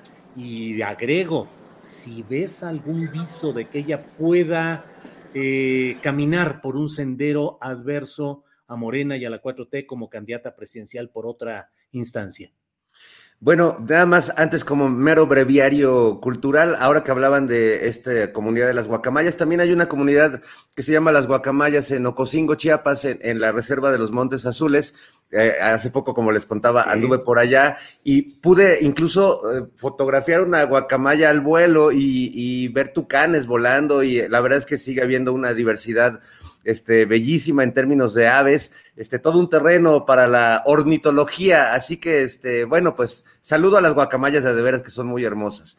Por otro lado, eh, con respecto a lo de Tatiana, pues creo que sí, es, es siempre lamentable que, que salga alguien, eh, me, me, pareció también muy, muy triste cuando salió Santiago Nieto del equipo de, del presidente, del equipo cercano, eh, y en este caso, Tatiana, pues la conocemos desde la campaña, ha sido un ser muy empático, ha vivido, como muchos, eh, el problema de la, de la transformación de este país desde la familia, ¿no? Hay una polarización en su propia familia con su hermano, eh, que ahora evidentemente está celebrando la decisión de Tatiana. Yo más, más allá de, los aplausos, no abrazos, o abrazos, no aplausos, y que si le dio el, aplauso o le dio el abrazo no se lo quiso dar, eh, sí creo que es una salida sensible. Eh, me preocupa que no estén claras las razones y que siempre el término motivos personales, pues en ese, en ese concepto caben muchísimas cosas, algunas que podrían ser preocupantes para la sociedad, otras que quizás están en el rango de, lo, de la vida íntima y personal de, Tatiana, pero creo que hay una parte que a mí me deja inquieto. Por otro lado, creo que es una coyuntura que permite que llegue a la Secretaría de Economía un gran elemento que me parece que es Raquel Buenrostro. Yo creo que incluso podría eh, pensar que en esa secretaría eh, Raquel puede hacer un trabajo todavía más efectivo que el que hacía Tatiana y me encantaría que Tatiana, en realidad, esta decisión de tipo personal no sea más que el tiempo que se va a tomar para incorporarse a la campaña, quizás a la coordinación de campaña de alguna de las, de las flamantes corcholatas que tenemos. No creo que cambie de bando. Eh, no creo que sea reclutada o que su hermano, este, Anakin Skywalker, la convenza de pasarse al lado oscuro. Más bien creo que quizás está replanteando o cargando fuerzas para lo que viene. Eso espero, porque me parece un activo valioso, eh, me parece una política congruente, una política que, se ganó la confianza de, muchos sectores de, de, esta sociedad y bueno, pues le deseamos que le vaya muy bien. Yo creo que al final el saldo es positivo para la Secretaría porque llega una increíble funcionaria que hizo un muy buen trabajo en el SAT y que, bueno, esperemos que también sea sustituida por alguien así de, implacable y que tenga esa mano para, para exigirle eh, el pago de impuestos a aquellos que no lo quieren hacer. Muy bien, Fernando. Eh, ojalá, que, ojalá que no se vuelva, si la recluta no va a ser reclutier, ¿verdad? Tatiana reclutier. reclutier por el pan. Imagínate, reclutier por el pan. Ana Francis, eh, ya que está usted de regreso, ya de nuevo en el uso de la palabra, en esta tribuna de, de la mesa del más allá. Ana Francis, no que le juguemos a esta persona que en redes se llama Bárbara Tijerina, que si uno tiene la mano aquí dice que eso significa quién sabe qué, y si pone las manos así, quién sabe qué otra cosa. Bueno, es un cotorreo el de esa interpretación corporal supuestamente de los ánimos y de las expresiones. Pero, Ana Francis, lo que viste en la despedida de Tatiana Cloutier, la manera como leyó su despedida, con un tono quebrado en ciertos momentos, emocionada, eh, la búsqueda de dar el abrazo al presidente López Obrador, ¿te indica que ella no quería irse de la Secretaría de Economía?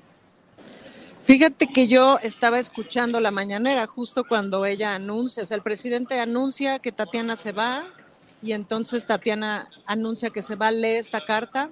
Yo en las mañanas escucho la mañanera, no la veo, sino la estoy escuchando mientras me hago mi café, me hago mi lunch, etcétera, como todas las cosas que tengo que hacer, me baño y tal. Entonces, pues la escuché, no la vi, ¿no? Eh, y ya después que la eh, reportera le preguntó al presidente, oiga, en redes andan diciendo que por qué no la abrazó, que no sé qué, dije, ¿cómo que raro? Entonces me regresé como a ver la escena. Cuando la escuché, pues fue un momento como muy emotivo desde mi perspectiva. Eh, a mí Tatiana me encanta, me cae muy bien, me parece una persona súper eh, honesta, como muy neta. Ella fue madrina de las Reinas Chulas en un aniversario.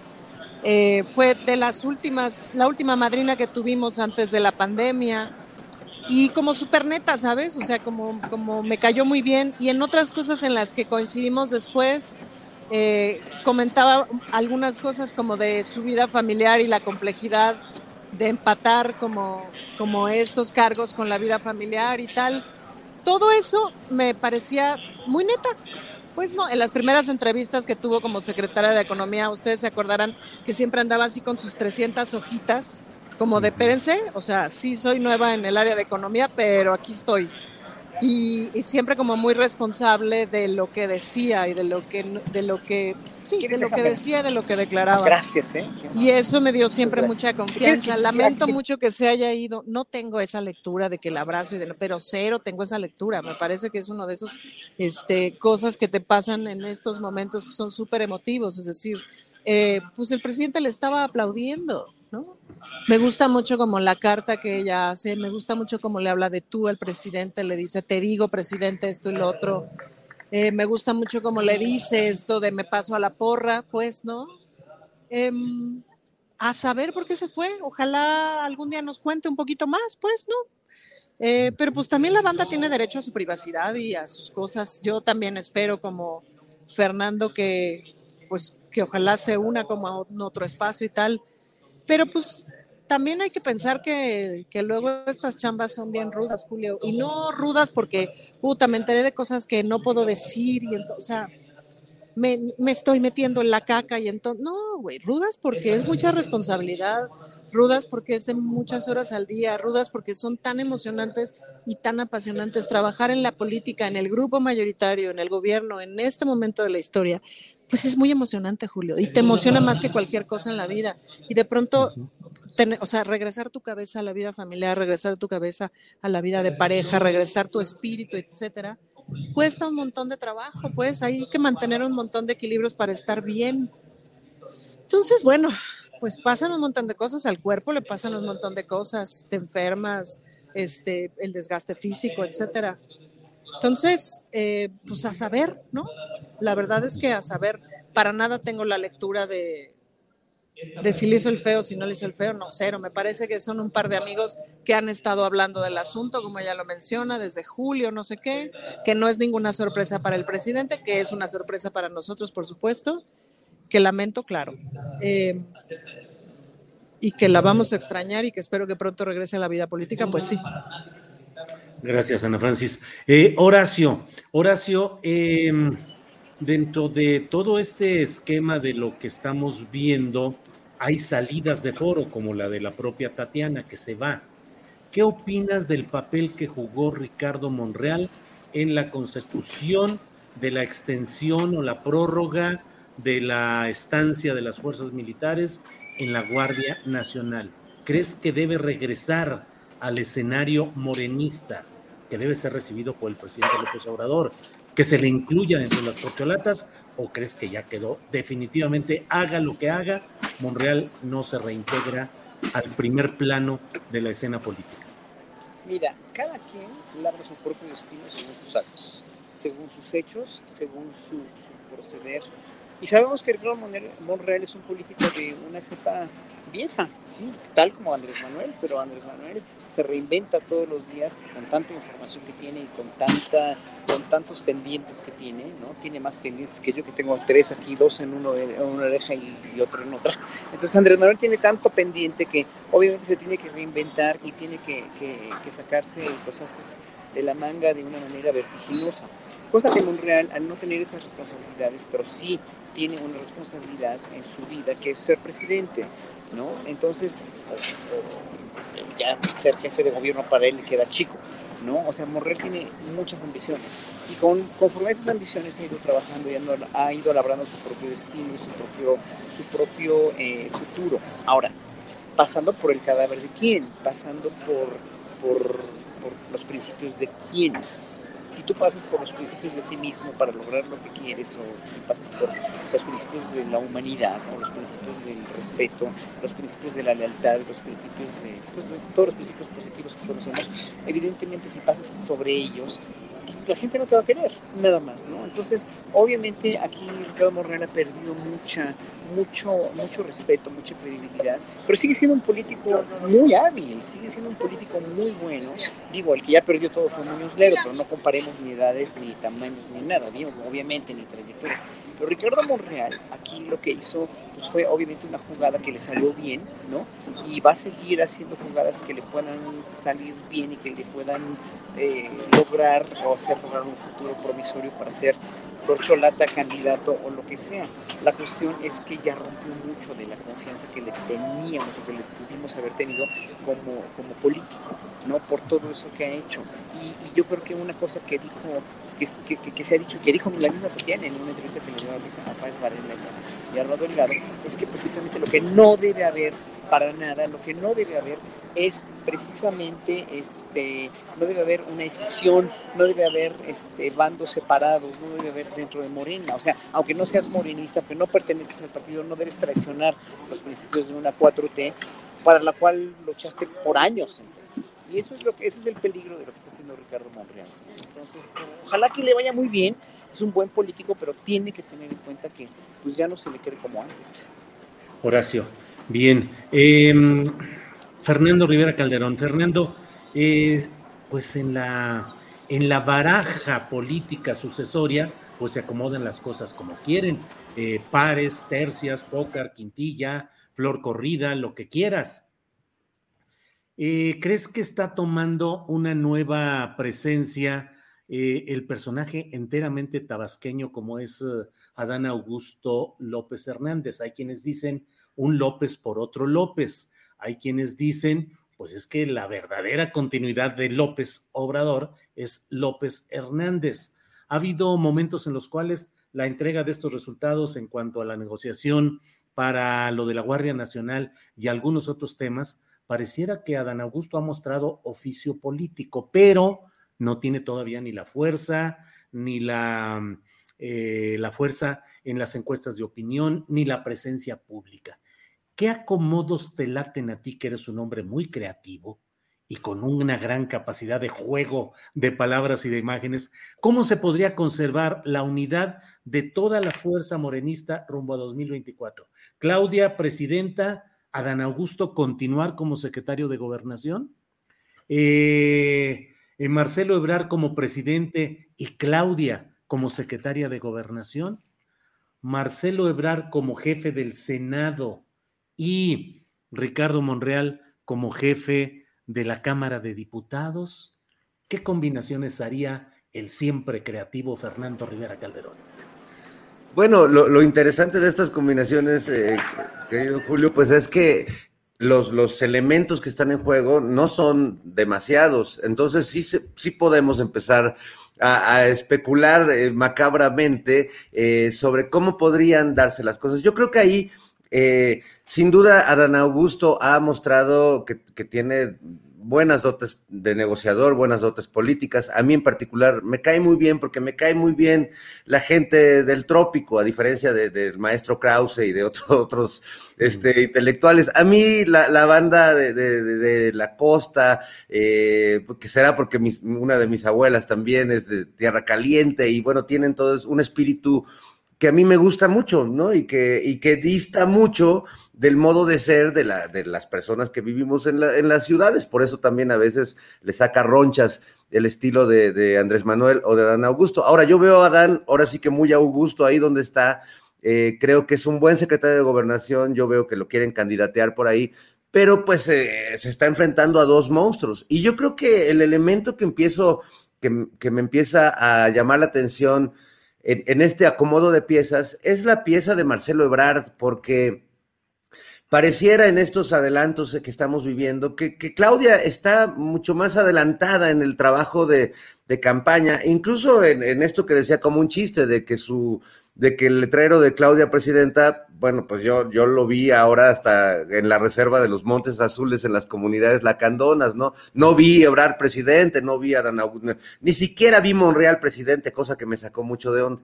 Entonces, eh, yo creo que el factor Marcelo va a ser importantísimo, ¿no? Porque si decide llevar la pelea por la candidatura hasta las últimas consecuencias, pues lo, lo, que van a lograr es debilitarse los dos, los dos titanes, ¿no? E incluso permitir que puedan entrar ahí otros candidatos. Si lo logran, no sé, si negociar, pactar o, o simplemente ver con cierta perspectiva y tomar decisiones, híjole, pues va, a ser eh, una elección que me parece va, va, a ser como mantequilla, ¿no? Como cortar mantequilla, porque bueno, se evitaría el desgaste que probablemente veamos entre la disputa por quién de, esos dos candidatos con, tanta, con tantos niveles de aprobación se va a quedar. Porque tampoco creo que Marcelo quiera repetir como canciller, ¿no? Este, a, Dan Augusto lo veo que con todo gusto se podría quedar en gobernación y me parece que es un gran secretario de gobernación y creo que Marcelo ha sido un gran canciller, pero no estoy seguro que quiera seguir ahí. Eh, y espero que estos personajes eh, sigan en, el, próximo gobierno, gane quien gane. Me encantaría seguir viendo a Dan Augusto en una posición pública, eh, tejiendo esos hilos finos eh, es esa vieja manera de hacer política que tiene que ver con el contacto frente a frente, ¿no? No, no, este, como los panistas que se mandan en un chat, este, las instrucciones y sus propuestas. No, Adán tiene esta vieja manera eh, que la verdad deberíamos recuperar un poco de, del contacto directo, ¿no? De, la charla, del tete a tete, de echarse el cafecito, y creo que eso le hace mucha falta a la política mexicana, que está ahorita en una especie de estancamiento violento donde cada quien grita y, avienta lo que quiere y pues esto como que paraliza en vez de, mover las cosas. Eh, y bueno, pues ya podríamos hacer un tablero y poner unas fichitas y empezar a hacer una especie como jugar gato, este unas quinielas. Unas quinielas, pero hasta podría ser un juego de mesa, ¿no? Nos va a durar poquito, pero puede ser muy divertido. Bueno, pero dos años, Fernando, no está mal. Dos añitos. Ya me hice un poco bolas en el orden de participaciones porque la diputada Ana Francis entró, salió y ya se me movió aquí un poco la, el esquema. Pero sigo contigo, Ana Francis. Ana Francis, eh, pareciera que es ya rebasado este tema de la Guardia Nacional y otros asuntos. Pareciera que el tema que sigue es el Instituto Nacional Electoral. ¿Ves en el horizonte condiciones propicias para que realmente se pueda llegar a una reforma electoral? Y no sé si tú tienes claro cómo sería esa propuesta que hace Morena de que haya pues listas plurinominales, que ya no haya las candidaturas individuales como hasta ahora. A mí de entrada me parece que esas listas plurinominales así, pues eh, fortalecerían el poder centralizado de los partidos y sus cúpulas. ¿Qué opinas tanto de la viabilidad de la reforma electoral como de este tema de las listas, Ana Francis? Pues si me hubieras preguntado hace dos o tres semanas sobre la viabilidad, de la reforma electoral, te hubiera dicho que lo veía poco viable, pero muy probable de cacarear, es decir, muy para la comunicación, es decir, para esta comunicación que se está teniendo desde la cuarta transformación, en donde se evidencia lo que es nuestro sistema electoral con sus aciertos y sus desaciertos y sus personajes profundamente desafortunados. Em, de las cosas que veo muy buenas de la reforma electoral, pues sin duda es la bajada del presupuesto, porque sí se les echa de ver que gastan mucho en muchas cosas que no deberían de gastar tanto. Y eso sí vale la pena. Em, de lo que tiene que ver con la plurinominal, plurinominalidad, fíjate que, pues yo soy plurinominal, ¿no? Partiendo como, como de ese punto. Y mm, hay una cosa que tiene que ver con representatividad de sectores y representatividad de determinadas agendas, que no necesariamente ganarías por votaciones, eh, pero que necesitan ser representadas. Em, es probable que las personas afrodescendientes no hubieran llegado por votación a los puestos de elección popular de ahorita de los congresos, si no hubiera habido una determinada cuota que lo exige, ¿me explico? Y como esta voluntad de, pues, de la representación. Pero también es cierto que la plurinominalidad es, este, híjole, luego es como alta matemática. Hay unas fórmulas ahí que es así de, ¿qué? No entiendo nada, pues, ¿no? Em, que se baje el número de representantes me parece muy bien. Eso también me parece que no solamente por un asunto de abaratar el costo, sino porque Luego sí veo en el Congreso Federal que son demasiados y entonces las discusiones, puta, se alentan un montón, pues, ¿no?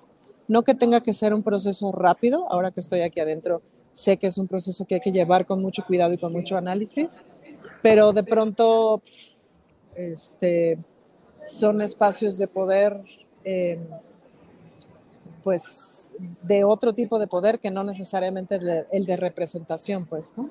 Entonces, claro que si la plurinominalidad lo que significa es representación de sectores, pues está buena. Pues, em, en fin, habría que analizarla. No me he metido a analizar la reforma de fondo porque pues es un asunto federal y sí te tengo mucho trabajo en lo local, Julio. Este, no, como que me sé los puntos los puntos de los que hablan, con los que por supuesto estoy de acuerdo, es con lo que tiene que ver con la reducción del presupuesto, con la reducción de la cantidad de personas y el asunto de la elección de los consejeros. Ah, no sabría yo si la elección abierta es lo más adecuado, pero no pueden ser estos señores aristócratas intocables. Habría que encontrar algo medio. Gracias, Ana Francis. Em, Horacio, eh, ya hemos pasado revista gracias a la pluma y el verbo mágico de Fernando Rivera, a los asuntos de eh, candidaturas de Morena presidenciales. Eh, Horacio, me parece que en la oposición hoy como que se están perfilando eh, dos opciones, una realmente muy, en mi opinión, grotesca y escandalosa, guacamayesca, la de Lili Telles, por una parte, y por otra, la antípoda, Enrique de la Madrid, atildado, cuidadoso, muy formal en sus expresiones. ¿Qué opinas de estas posibilidades o de otros precandidatos que veas a la presidencia de la República de la oposición? Sea, sea llena, guacamaya, pato o pavo real, cualquiera de todos ellos, ¿no? Ahora sí que, le quede a quien le quede el saco, ¿no? Que se lo ponga. Eh, yo, yo, yo siento que mientras no hay argumento en contra, complementando, corrigiendo, proponiendo todo lo que, de todo lo mal que hablan del gobierno de López Obrador, ¿no? Cuando no haya un argumento sólido y serio para decir, sí, esto no es militarización, pero yo no lo haría así, proponemos esto y esto y esto y esto. Esto no es, o sea, la, economía, por ejemplo, sí, el peso pues está muy bien valuado, pero podría estar mejor y yo propongo esto y esto y esto y esto y esto. Los programas sociales, bla, bla, bla, yo propongo esto y esto y esto y esto y esto y esto.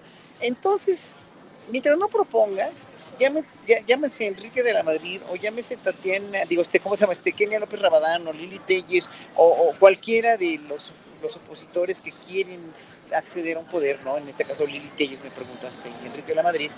Mientras no se tenga una propuesta concreta, como una, como una oposición seria, ya sea con cohesión o sin cohesión, o sea, con va por México o sin va por México, ya sea con los partidos, este, cada uno solito, desde Movimiento Ciudadano pasando por el PRD, el PRI y el PAN, mientras no haya una propuesta eh, seria, seria, seria, que el electorado verdaderamente pueda valorar, pues no va a haber nada. ¿Y por qué no la hay? Porque no la tienen simplemente, porque, porque todo su poder se valió de hacer negocios en el neoliberalismo, de, sí, un neoporfirismo, precisamente de un poder que detentaba y sustentaba todo y que hacía lo que se les pegaba la gana.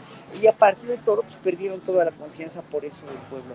Entonces, obviamente, no es ser López Obradorista a diestra y siniestra y ciegamente, no. Hay cosas que vuelvo a repetir cada, cada, o sea, porque ya estoy un poco cansado que me digan Chairo y Redento. No soy un Chairo y Redento, yo admiro al presidente López Obrador y no estoy de acuerdo con lo que está haciendo con la fiscalía por ejemplo, podrían no estar de acuerdo cosas como relaciones exteriores, bla, bla, bla, nombrar embajadores este, políticos, lo, lo que quieran y manden, sí, pero por lo menos tiene una propuesta y un proyecto que está cristalizando y está, está girando 180 grados como veníamos. Nada más es eso, o sea, eh, y, obviamente si, si, si, tú vas a crear una candidatura como la de Lili Telles, vas a crearla y vas a, a, a a, querer ser presidente con, con todos estos sainetes tan patéticos y tan enfermizos y ya en verdad que nos enferman a todos los ciudadanos, ya no queremos saber nada de ella, finalmente no va a lograr nada. O sea, y, bueno, como decía Álvaro Delgado y País Varela, no, pues es que es la candidatura,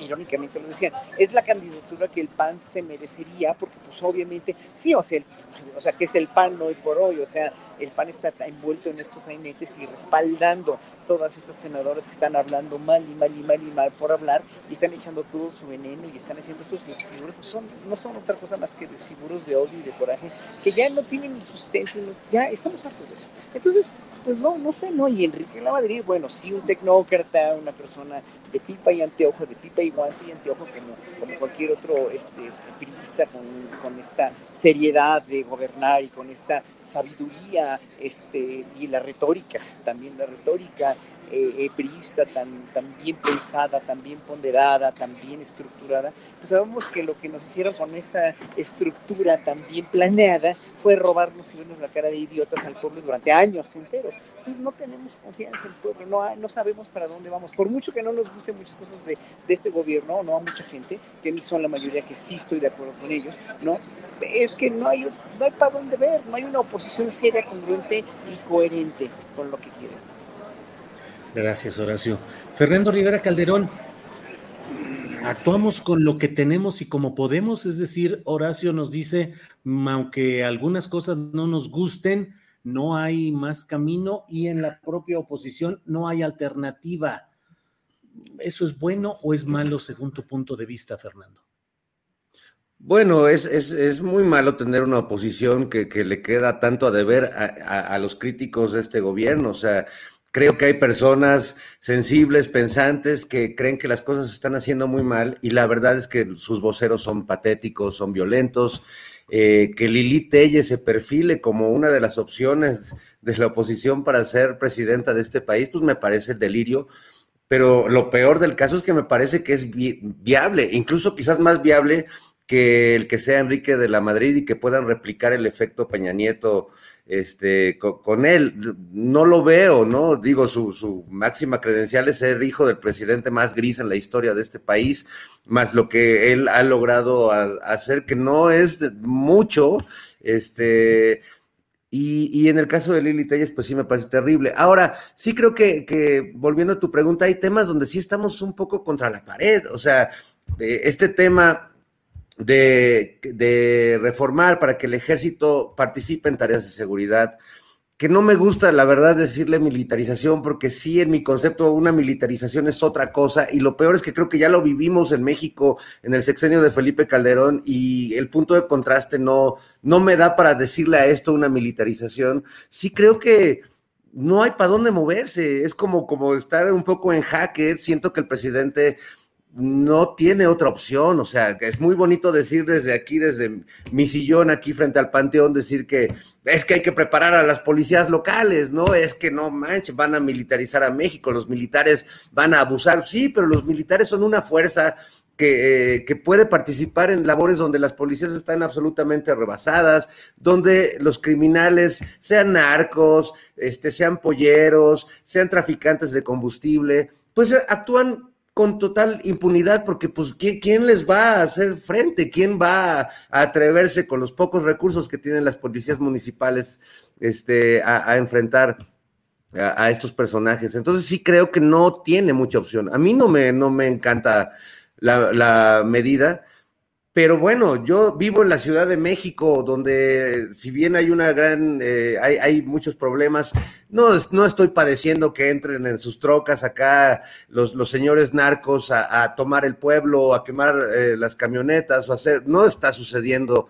o por lo menos todavía no ha sucedido en, esta ciudad al grado donde lo viven en Tamaulipas, en Sinaloa, en, otros estados de la República. Entonces también dejemos un poco el chilangocentrismo y también entendamos que estamos en una situación límite, que estamos en un país que se nos había ido de las manos, que estaba eh, eh, convertido en una gran fosa común eh, para todos los desaparecidos y que si no se actúa incluso arriesgando este, esta línea en la que el ejército tiene que participar, pues yo no, no sé y no he escuchado hasta el momento una alternativa que me parezca razonable para enfrentar esta, esta, pues este problema y esta política que ha presentado el presidente. ¿no? Bien, Fernando.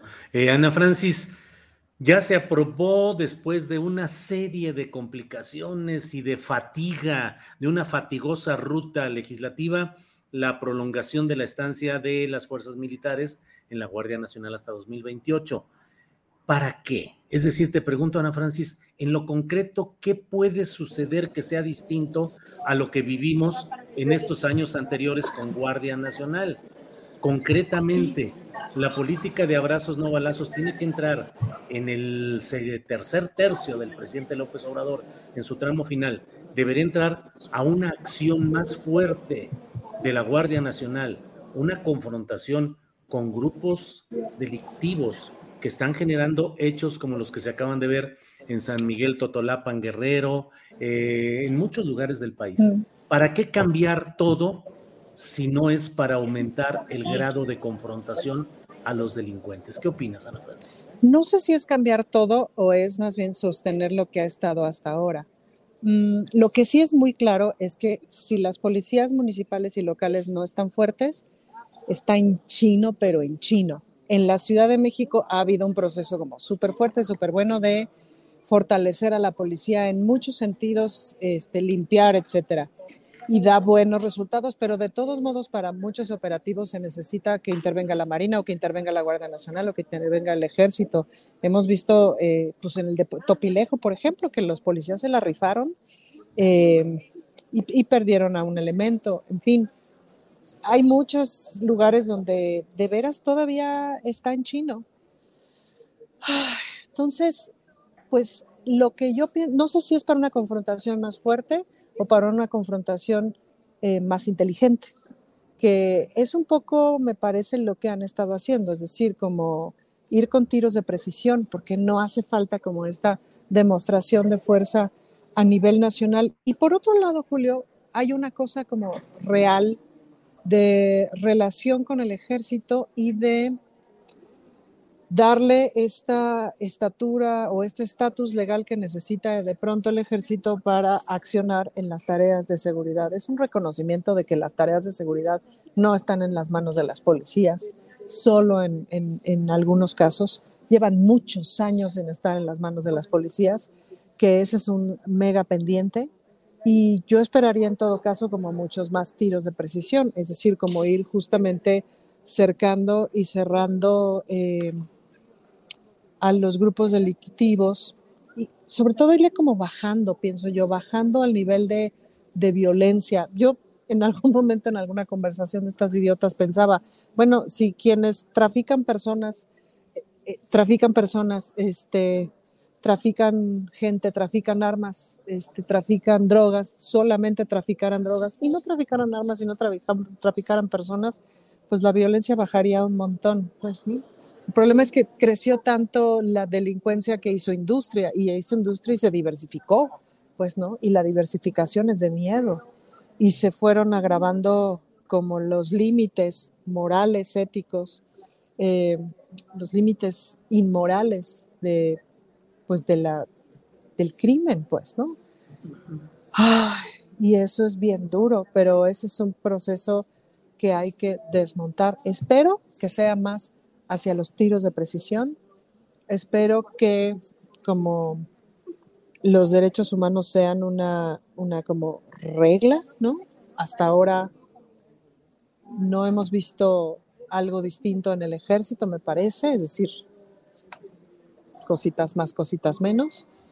Em, pero eso que dice Fernando me parece que tiene razón. No sé si tenemos mucho de otra.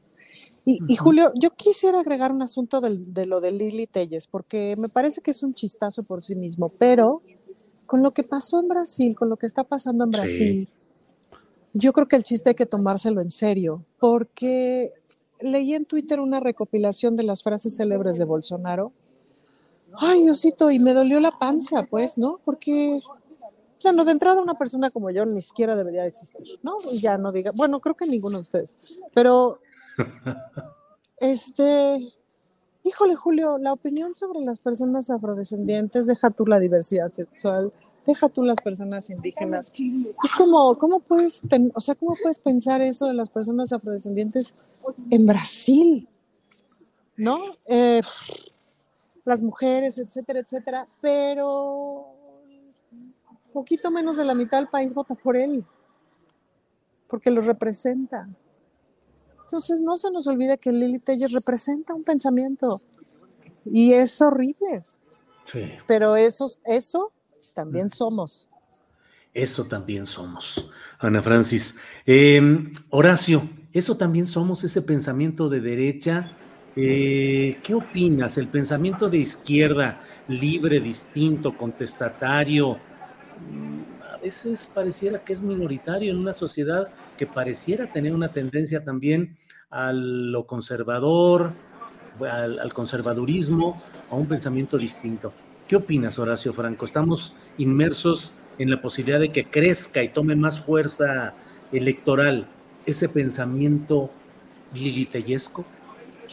Claro que estamos en peligro, tanto como, como está en peligro estuvo en peligro Italia eh, de que ganara la extrema derecha, que es una extrema derecha con muchas aristas muy diferentes de las que tenemos aquí o de las que tienen en Brasil, que, que se basan en otros, en otros principios pero de, de racismo, pero sí es racismo, de clasismo, pero sí es clasismo, de control financiero de las minorías, pero sí es control financiero en Europa. Ahora, lo que pasa en Latinoamérica obviamente es más virulento porque hay mucho menos historia terrible de la que hay en Europa con el racismo, porque aquí, no se vio el, exterminio per se eh, eh, en pocos años de una población como era la judía. Entonces, en ese sentido, aquí eh, ha habido un exterminio, pero a largo plazo. Obviamente, una discriminación tácita, de una, yo siempre lo he dicho, hemos vivido en México en una sociedad de castas que está en el closet desde hace muchos años y que no salió hasta que en este sexenio, curiosamente, ya la ciudad de castas de closet ya salió, ya no somos tan de closet y nos declaramos clasistas, nos declaramos racistas o hienistas, como Lili Telles, pues, ¿no? Eh, entonces, sí, no, o sea que para mí, eh, en ese sentido, aquí en Latinoamérica y en México, hay una polarización muy peligrosa, muy virulenta, muy carente también de, de principios de principios aprendidos, dijéramos, a madrazos como hubo en Europa en la Segunda Guerra Mundial, porque aquí los madrazos le han tocado por siglos a los indígenas, a los, desposeídos, a los mestizos y a los criollos obviamente no, y a los españoles obviamente no, y entonces estamos instalados en, una, en un nivel de confort donde así se aceptaba, porque así estaba bien discriminar a los indígenas, discriminar a los mestizos, ¿no? Este, tratar de, de, ser como la rubia superior, ¿verdad? Y, y, como que chuparte todo ese cuento de, de, que así es, así está bien, ¿no? Pero claro, hoy por hoy, en México, ya con esta institucionalización per se de la política de no al clasismo y no al racismo, y que el presidente aquí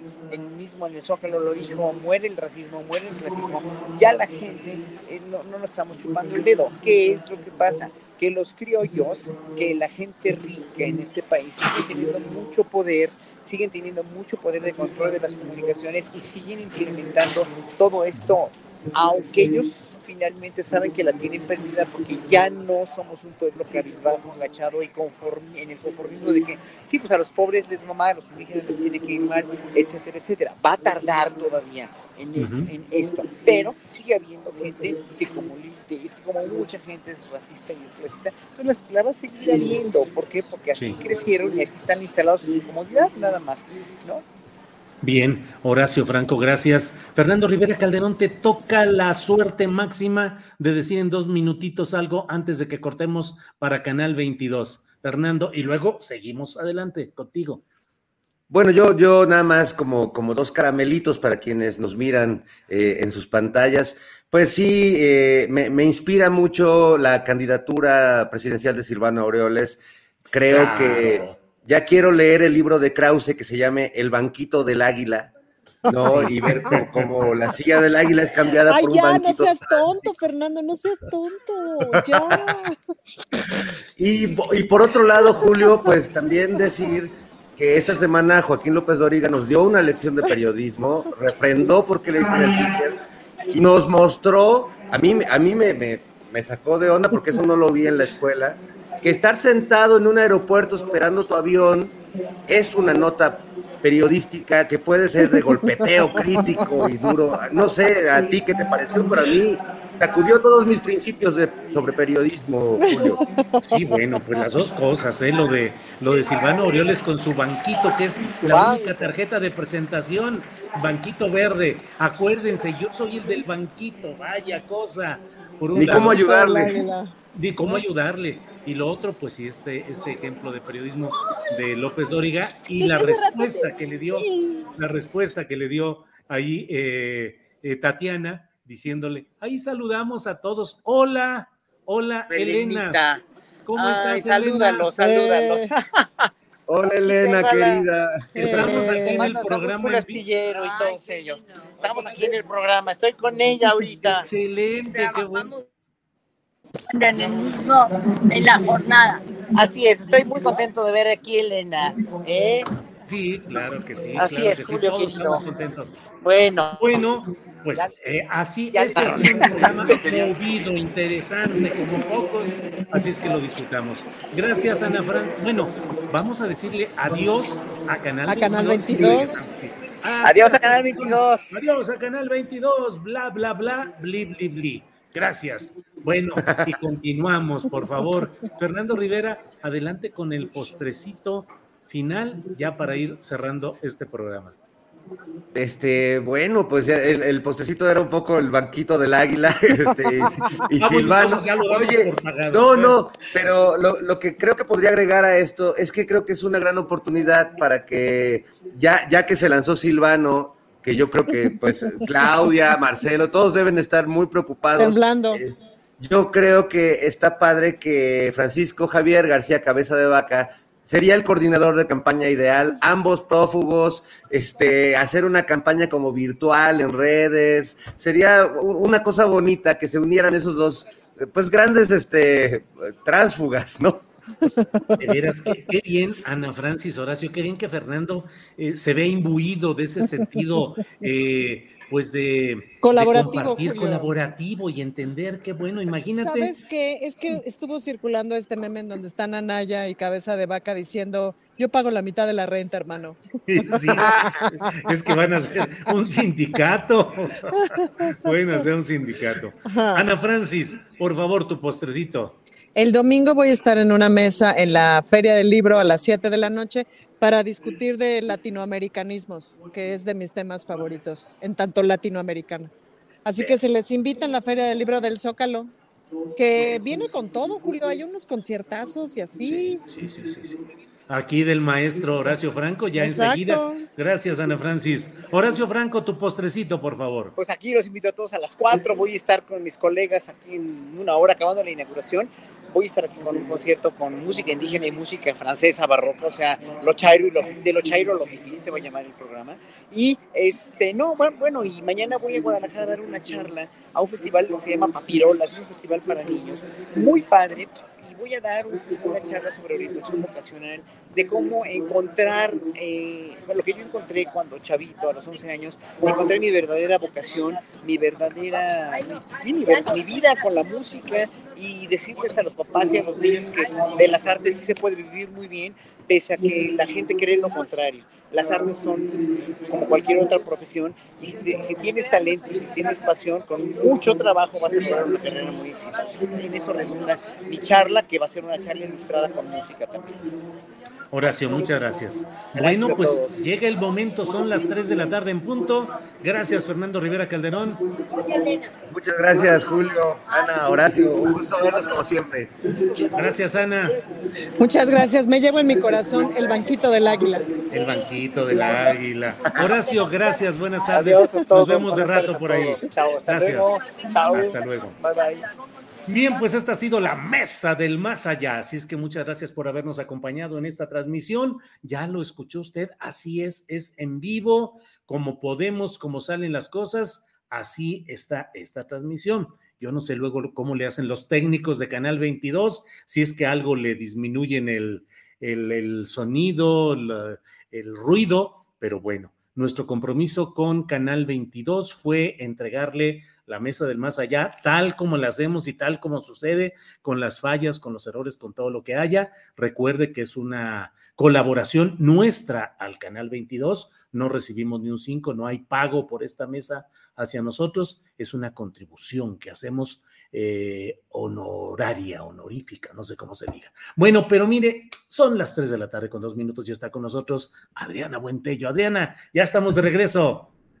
Oye, qué éxito tuvo el banquito de Silvano. Sí, sí, bueno, es que francamente, este, yo a veces procuro ponerme, pues lo más serio que pueda, así como que ya la edad me impone a ponerme muy serio, pero ante eso, bueno, iba a decir hasta un Julio, Hay mucha tragedia en el país, hay que, hay que reírnos y hay que, ay, de pronto yo no sé cómo le haces, pero yo sí. mi corazón dice pachurra. Es que me detuve porque cuando terminó la exhibición de eso de Silvano Aureoles y su banquito, iba a decir, no mamilas, o sea, no la, la, neta, o sea. También es, se dice semamut. Semamut, bueno. Adriana, tengo que irme eh, encaminando hacia el Zócalo porque el tráfico está fuertecito. Por el camino me voy a echar ahí algunos, algún taquito, alguna quesadilla, algo, para estar a las cinco y media con Frida Guerrera, nuestra amiga y compañera que presenta su nuevo libro y yo soy el presentador y vamos a platicar ahí durante una hora en el foro Rosario Ibarra de Piedra de la FIL del Zócalo en la Ciudad de México. Así es que, Adriana, me despido. No me he hecho la pinta en esta ocasión para otros fines, sino de presentación de un libro. Adriana, entonces, adelante y gracias a la audiencia por estos días y Adriana, nos vemos preparando nuestro siguiente programa. Gracias, Adriana. Perfecto, muchas gracias Julio. Nos vemos el lunes y terminamos por acá las recomendaciones y ya entramos con Jesús Taylor. Te vemos al rato, Julio. Ya estamos aquí listísimos con Jesús Taylor. Tenemos las recomendaciones como cada semana, todo lo que pueda haber de series y las mejores películas. Ya tenemos por acá incluso el título. ¿Cómo estás, Jesús? Muy bien, querida Adriana, y a ustedes un saludo a la audiencia. Y la verdad es que Julio sí se va de pinta porque cuando dice que explicación no pedida, acusación manifiesta. Entonces ahí estaba así como, no, que no voy, que no sé qué, pobre de mí, a ver qué me como en el camino. Me detengo por unos tacos hoy. Sí, claro, pero además es que además en la feria, pues imagínate todo lo que no te encuentras y a quienes no te encuentras, así que para que vaya con tiempo, y además está lloviendo luego muy temprano, ayer fue un caos, dos, tres horas para llegar. No, estuvo impresionante. Así que bueno. Oye, se hubiera llevado un banquito, capaz que no le dan silla y se hubiera llevado un banquito, le hubiera pedido a Silvano. ¿Verdad? Claro, claro, querido Jesús. Tienes toda la razón. Y, bueno, ¿qué tenemos para este fin de semana? Porque además te vemos en un rato o mañana. Eh, pues eh, me pueden ver ayer, me pueden ver, déjame, regresamos el tiempo. Me pueden ver ayer, me pueden ver al rato y me pueden ver mañana. Esta semana sí hice completos mis, mis recomendaciones. el día de ayer, fíjate, el día de ayer recomendé una de terror, porque pues entrar al, tren, ¿verdad? del mes del terror de octubre, que se estrenan y se reestrenan por todos lados las películas, pues es parte del show que vivimos. Así que si quieren ver la recomendación que hice ayer, visiten el canal, ahí en HBO Max, una película de horror. Pero hoy les quiero recomendar la de Netflix, eh, querida Adriana. Oye, antes de que te me vayas, para que no te me eh, desaparezcas de aquí de la pantalla, ¿qué opinas tú de la pena de muerte? Espérame. Ay, Dios santo. Espérame, dame un segundo porque algo hice acá. no. no, estás en vivo. Espérame, espérame, espérame, espérame. Dame un segundo. Es que, ¿sabes qué? Que se conectó la computadora con, la llamada que me está haciendo Andrés para tenerlo acá. Ah, este, pero ya, perdón. Sí, no, ya sabes que además yo, o sea, con el trastorno de déficit de atención se me complica este, poner atención, pero ahora sí, te pongo atención. Pero, ¿qué, ¿qué opinas de la pena de muerte? Es lo que te preguntaba. Ah, me decías también hace rato, ¿no? Pues eh, completamente en contra, porque si tuviéramos un sistema incluso de justicia eh, incorruptible en general, pero no, en ningún país creo que exista tal cosa y, además yo creo que ya ahí es meterse con, otros temas más complejos de decidir un ser humano sobre otro, quién vive y quién no vive, quién tiene esa capacidad para decidir, pero entiendo que hay muchos, hay muchos gobiernos que lo, que lo implementan. ¿Pero por qué la pregunta? Pues porque eso se trata la película, fíjate. Eh, yo la empecé a ver sin saber nada de la película, a mí me llamó la atención realmente eh, la actriz, bueno, el actor principal es Jack O'Connell, ha hecho buenas películas, pero me llamó más la atención la actriz que es Laura Dern. Y ya avanzada la película, le puse pausa, me puse a investigar y resulta que es un caso real y me quedó realmente, me dejó realmente impactado. Es un drama muy, muy fuerte, me parece eh, muy, muy bien enfocado y sabiendo que es eh, real, pues me impactó más, les digo. Eh, está basada la película en un reportaje que hizo la revista New Yorker y la historia empieza en 1991 en el estado de Texas. Y precisamente una de las cosas que vamos a poder observar en esto es las situaciones que se dan en, una sentencia para ser ejecutado en la pena de muerte. Y eh, eh, Texas, y cabe mencionarlo, es el estado en los Estados Unidos que más sentencias de muerte ha aplicado. En los Estados Unidos es por estado, algunos no la han abolido, la tienen suspendida, tienen muchos años que no la, no la ejecutan, pero eh, otros, eh, pues lo, es, es, una cosa de, casi de pan de cada día, ¿no? Y Texas es una de estos. ¿Y qué pensamos de la pena de muerte? Porque a veces un crimen que nos impacte mucho, que sea un crimen horroroso, se lo merece, ¿no? Porque nos sacude, ¿verdad? E, el crimen, como lo que ustedes van a ver en, esta película. Eh, pero bueno, hay gente que puede opinar también y decir, no, tal vez sea una salida rápida, matar a alguien que mejor se pudra, porque así decimos, ve aquí en México, mejor se pudre en la cárcel y sufra muchos años en cadena perpetua. Otras personas como tú, como yo, decimos, estamos totalmente en contra, no importa cuál sea el crimen, eh, caemos en, en, asesinar al asesino, ¿verdad? Como Estado terminas matando a, una persona que mató y termina siendo tal vez un tanto contradictorio, tal vez un tanto contradictorio. Pero una de las cosas que más impactan, inclusive en los países que se lleva a cabo la pena de muerte en los estados, estos en los Estados Unidos, es el riesgo que conlleva ejecutar a alguien que es inocente. Y hay unas estadísticas que impactan. Cerca del 10% de las personas ejecutadas en los Estados Unidos eran inocentes. Y el porcentaje nos podría decir poco si comparamos otras cosas, pero es muchísimo si hablamos de vidas de seres humanos. Y los factores pueden ser muy diversos del por qué se ejecuta, y tú mencionaste uno de ellos, el mal sistema de justicia y muchas otras cosas que pueden llevar a esta situación complicadísima. Y esto habla la película. Un hombre que en el 91 es sentenciado por haber provocado, supuestamente, lo acusan de haber provocado deliberadamente un incendio en su casa y por consiguiente lo acusan de haber asesinado a sus tres pequeñitas, muy pequeñitas hijas. Y bueno, se convierte en un dramón tremendo la película, me impacta mucho, me gusta, en el buen sentido de la palabra, cómo nos confronta con diferentes cosas la película. Aparece ahí una escritora después, que es la actriz Laura Dern, que se pone en contacto con él, estando él ya en la cárcel, esperando la sentencia, ¿verdad? Y empiezan a tener una serie de intercambios de cartas y ella lo va a visitar a la cárcel, a esto que se le conoce como el corredor de la muerte. Y ahí, bueno, vamos a ver toda la historia, cómo se desarrolla. Me parece buena película, está en Netflix. Aquí vieron el título, pero se los digo. Prueba de Fuego es el título adaptado al español, el Netflix de aquí de México. Prueba de Fuego y el título original en inglés es Trial by Fire. Así que creo que es una buena, buena recomendación. Hay un buen debate, hay un buen debate. Además, fíjate que a mí me llama mucho la atención de pronto comentarios tan simplistas como por acá Alex Aguilar hace en el chat.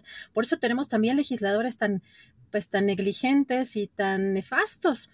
Eh, hay, una comparación que hace de manera impresionante entre pues el aborto y la pena de muerte cuando no tienen absolutamente nada que ver. Hay que revisar también ese tema de, las argumentaciones y sobre todo, eh, querido Jesús, en pues en, los congresos. Eh, finalmente el poder legislativo es el que propone, el que tiene también esta facultad de decidir sobre estos temas y hemos visto hemos visto unos comentarios tan nefastos como estos. Imagínate quiénes son, quiénes deciden, Jesús, este, sobre la vida de otras personas, con qué argumentos, con qué bases.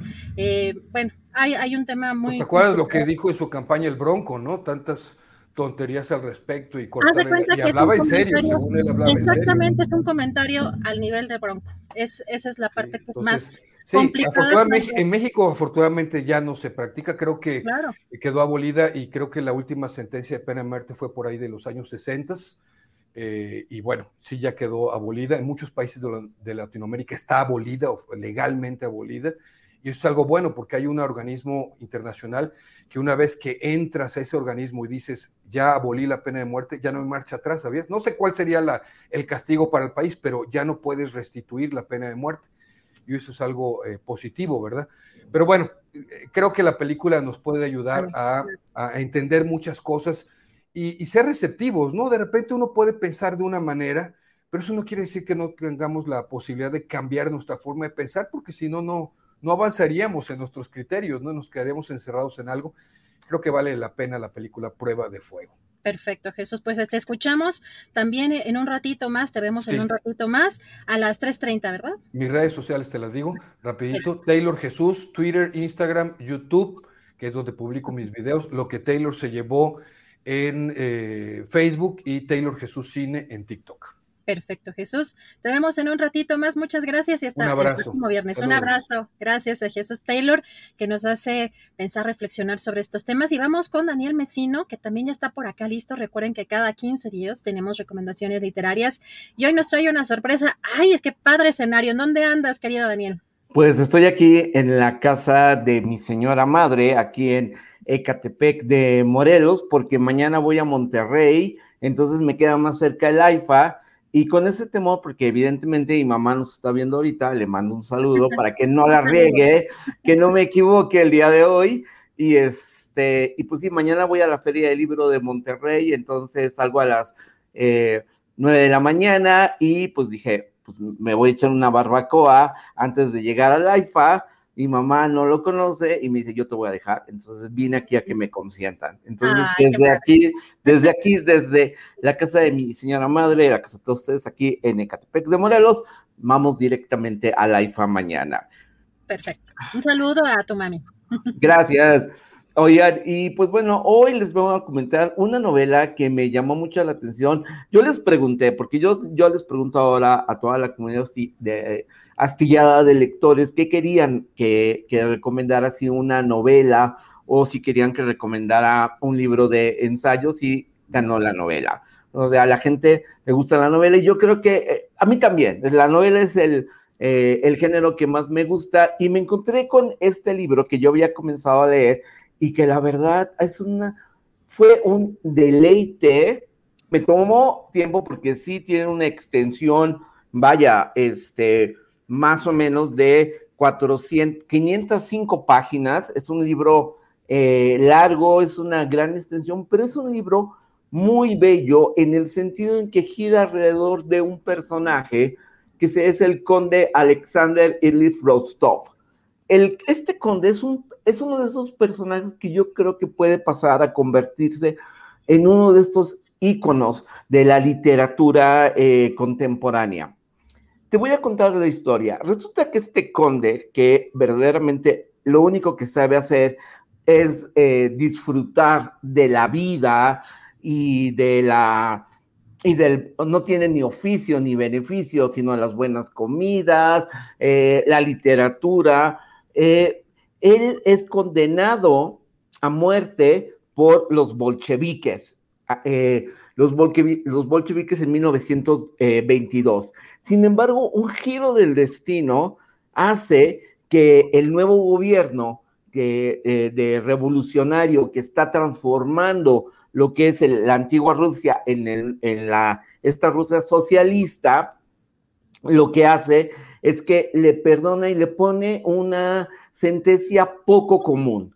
La sentencia que le pone es que él va a estar destinado a pasar el resto de su vida encerra- encerrado en un hotel. En un hotel que está cerca del Bolshoi, que está, este, digamos, del Kremlin a poca distancia y que él va a pasar sus días en este hotel.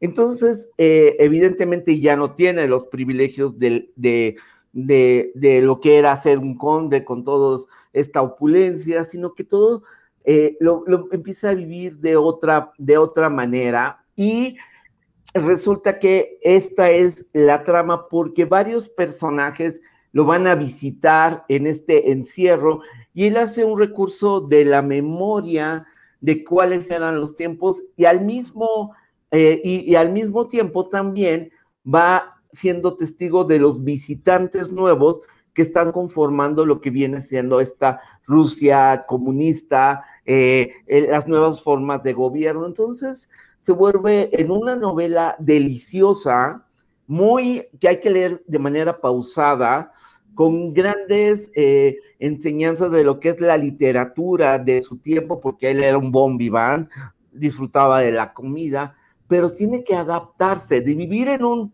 palacete, viajar por el mundo, ahora está resguardado en un sótano de este hotel que está cerca del Kremlin. Entonces, esta es la recomendación de eh, Amor Towles, que es, un, es la segunda novela de un escritor norteamericano que eh, en 2012 llamó la atención con su novela que se llama eh, Normas de Cortesía, que fue un bestseller, y ahora este, este, este libro, digamos que se llama eh, Un caballero en Moscú, se convierte, digamos, como en el... Eh, en, en, en, la segunda novela que ya lleva vendida más de un millón de ejemplares y por fin este autor cumple el sueño de muchos escritores, que es de vivir de lo que escribe. Perfecto, Daniel Mesino, gracias por esta recomendación y recuérdanos el blog, el lugar donde eh, permanecen las recomendaciones que aquí nos, nos haces eh, cada 15 días y dónde te seguimos. Sí, miren, eh, el Twitter, que la, la, comunidad es muy fuerte, una gran comunidad astillera, es eh, Yoga Hoy y Om Yoga Hoy, arroba gmail. Om Yoga Hoy es el Twitter y el blog es los libros de los viernes. De hecho, acabo de subir una reseña, eh, eh, es, es, una reseña en la que yo acabo ahorita de contar lo que, esto que estoy eh, viviendo, que estoy describiendo, y la verdad es que es una novela muy, muy, muy, muy, muy bonita, muy bonita, y uno va entendiendo cómo se transforma ese, esa Rusia de los bolcheviques a la Rusia comunista, ¿no? Y cómo este personaje, el conde, a través de estos personajes se vuelve esto. Entonces yo lo recomiendo mucho, les va a tomar un poco de tiempo leerla, pero disfrútenla. Las referencias a la literatura son maravillosas, son bellas. El lenguaje que utiliza es un lenguaje de estos que, pues entrañables, que ya no se utilizan, ¿no? Entonces yo se los recomiendo mucho y eh, los libros de los viernes y simplemente quiero invitarlos a que mañana, si están en Monterrey, Nuevo León, yo voy a estar en la Feria del Libro de Monterrey, que comentaba Sabina Berman, que ella va a estar eh, la semana siguiente. Yo voy, yo voy mañana a las 5 de la tarde en el Salón F, voy a presentar mi novela Buenos días, Abril, estás en Tokio. Gracias. Gracias, Daniel. Nos vemos en 15 días. Y para los que estén en, en Monterrey, pues por allá te ven. Muchas gracias, Daniel. Gracias. Bye, chao. Gracias a Daniel Mesino y cerramos ya las recomendaciones. Recuerden que Julio se presenta hoy con Frida Guerrera en la Feria del Libro y en el Zócalo, así que si van a eh, darse una vuelta por allá. Recuerden el horario a las cinco y media de la tarde y este fin de semana, pues que también se espera muy cultural y literario. Hay muchas conferencias y muchos eventos muy interesantes este fin de semana. También si tienen oportunidad de acompañar a Daniel Mesino allá en Monterrey. Y nosotros nos despedimos. Hasta aquí llega esta transmisión. Les recuerdo que si nos ayudan con el like, eso también apoya mucho el programa y la difusión del trabajo que hacemos. Muchas gracias. Buen fin de semana. Cuídense mucho. Aprovecho y hasta el próximo lunes.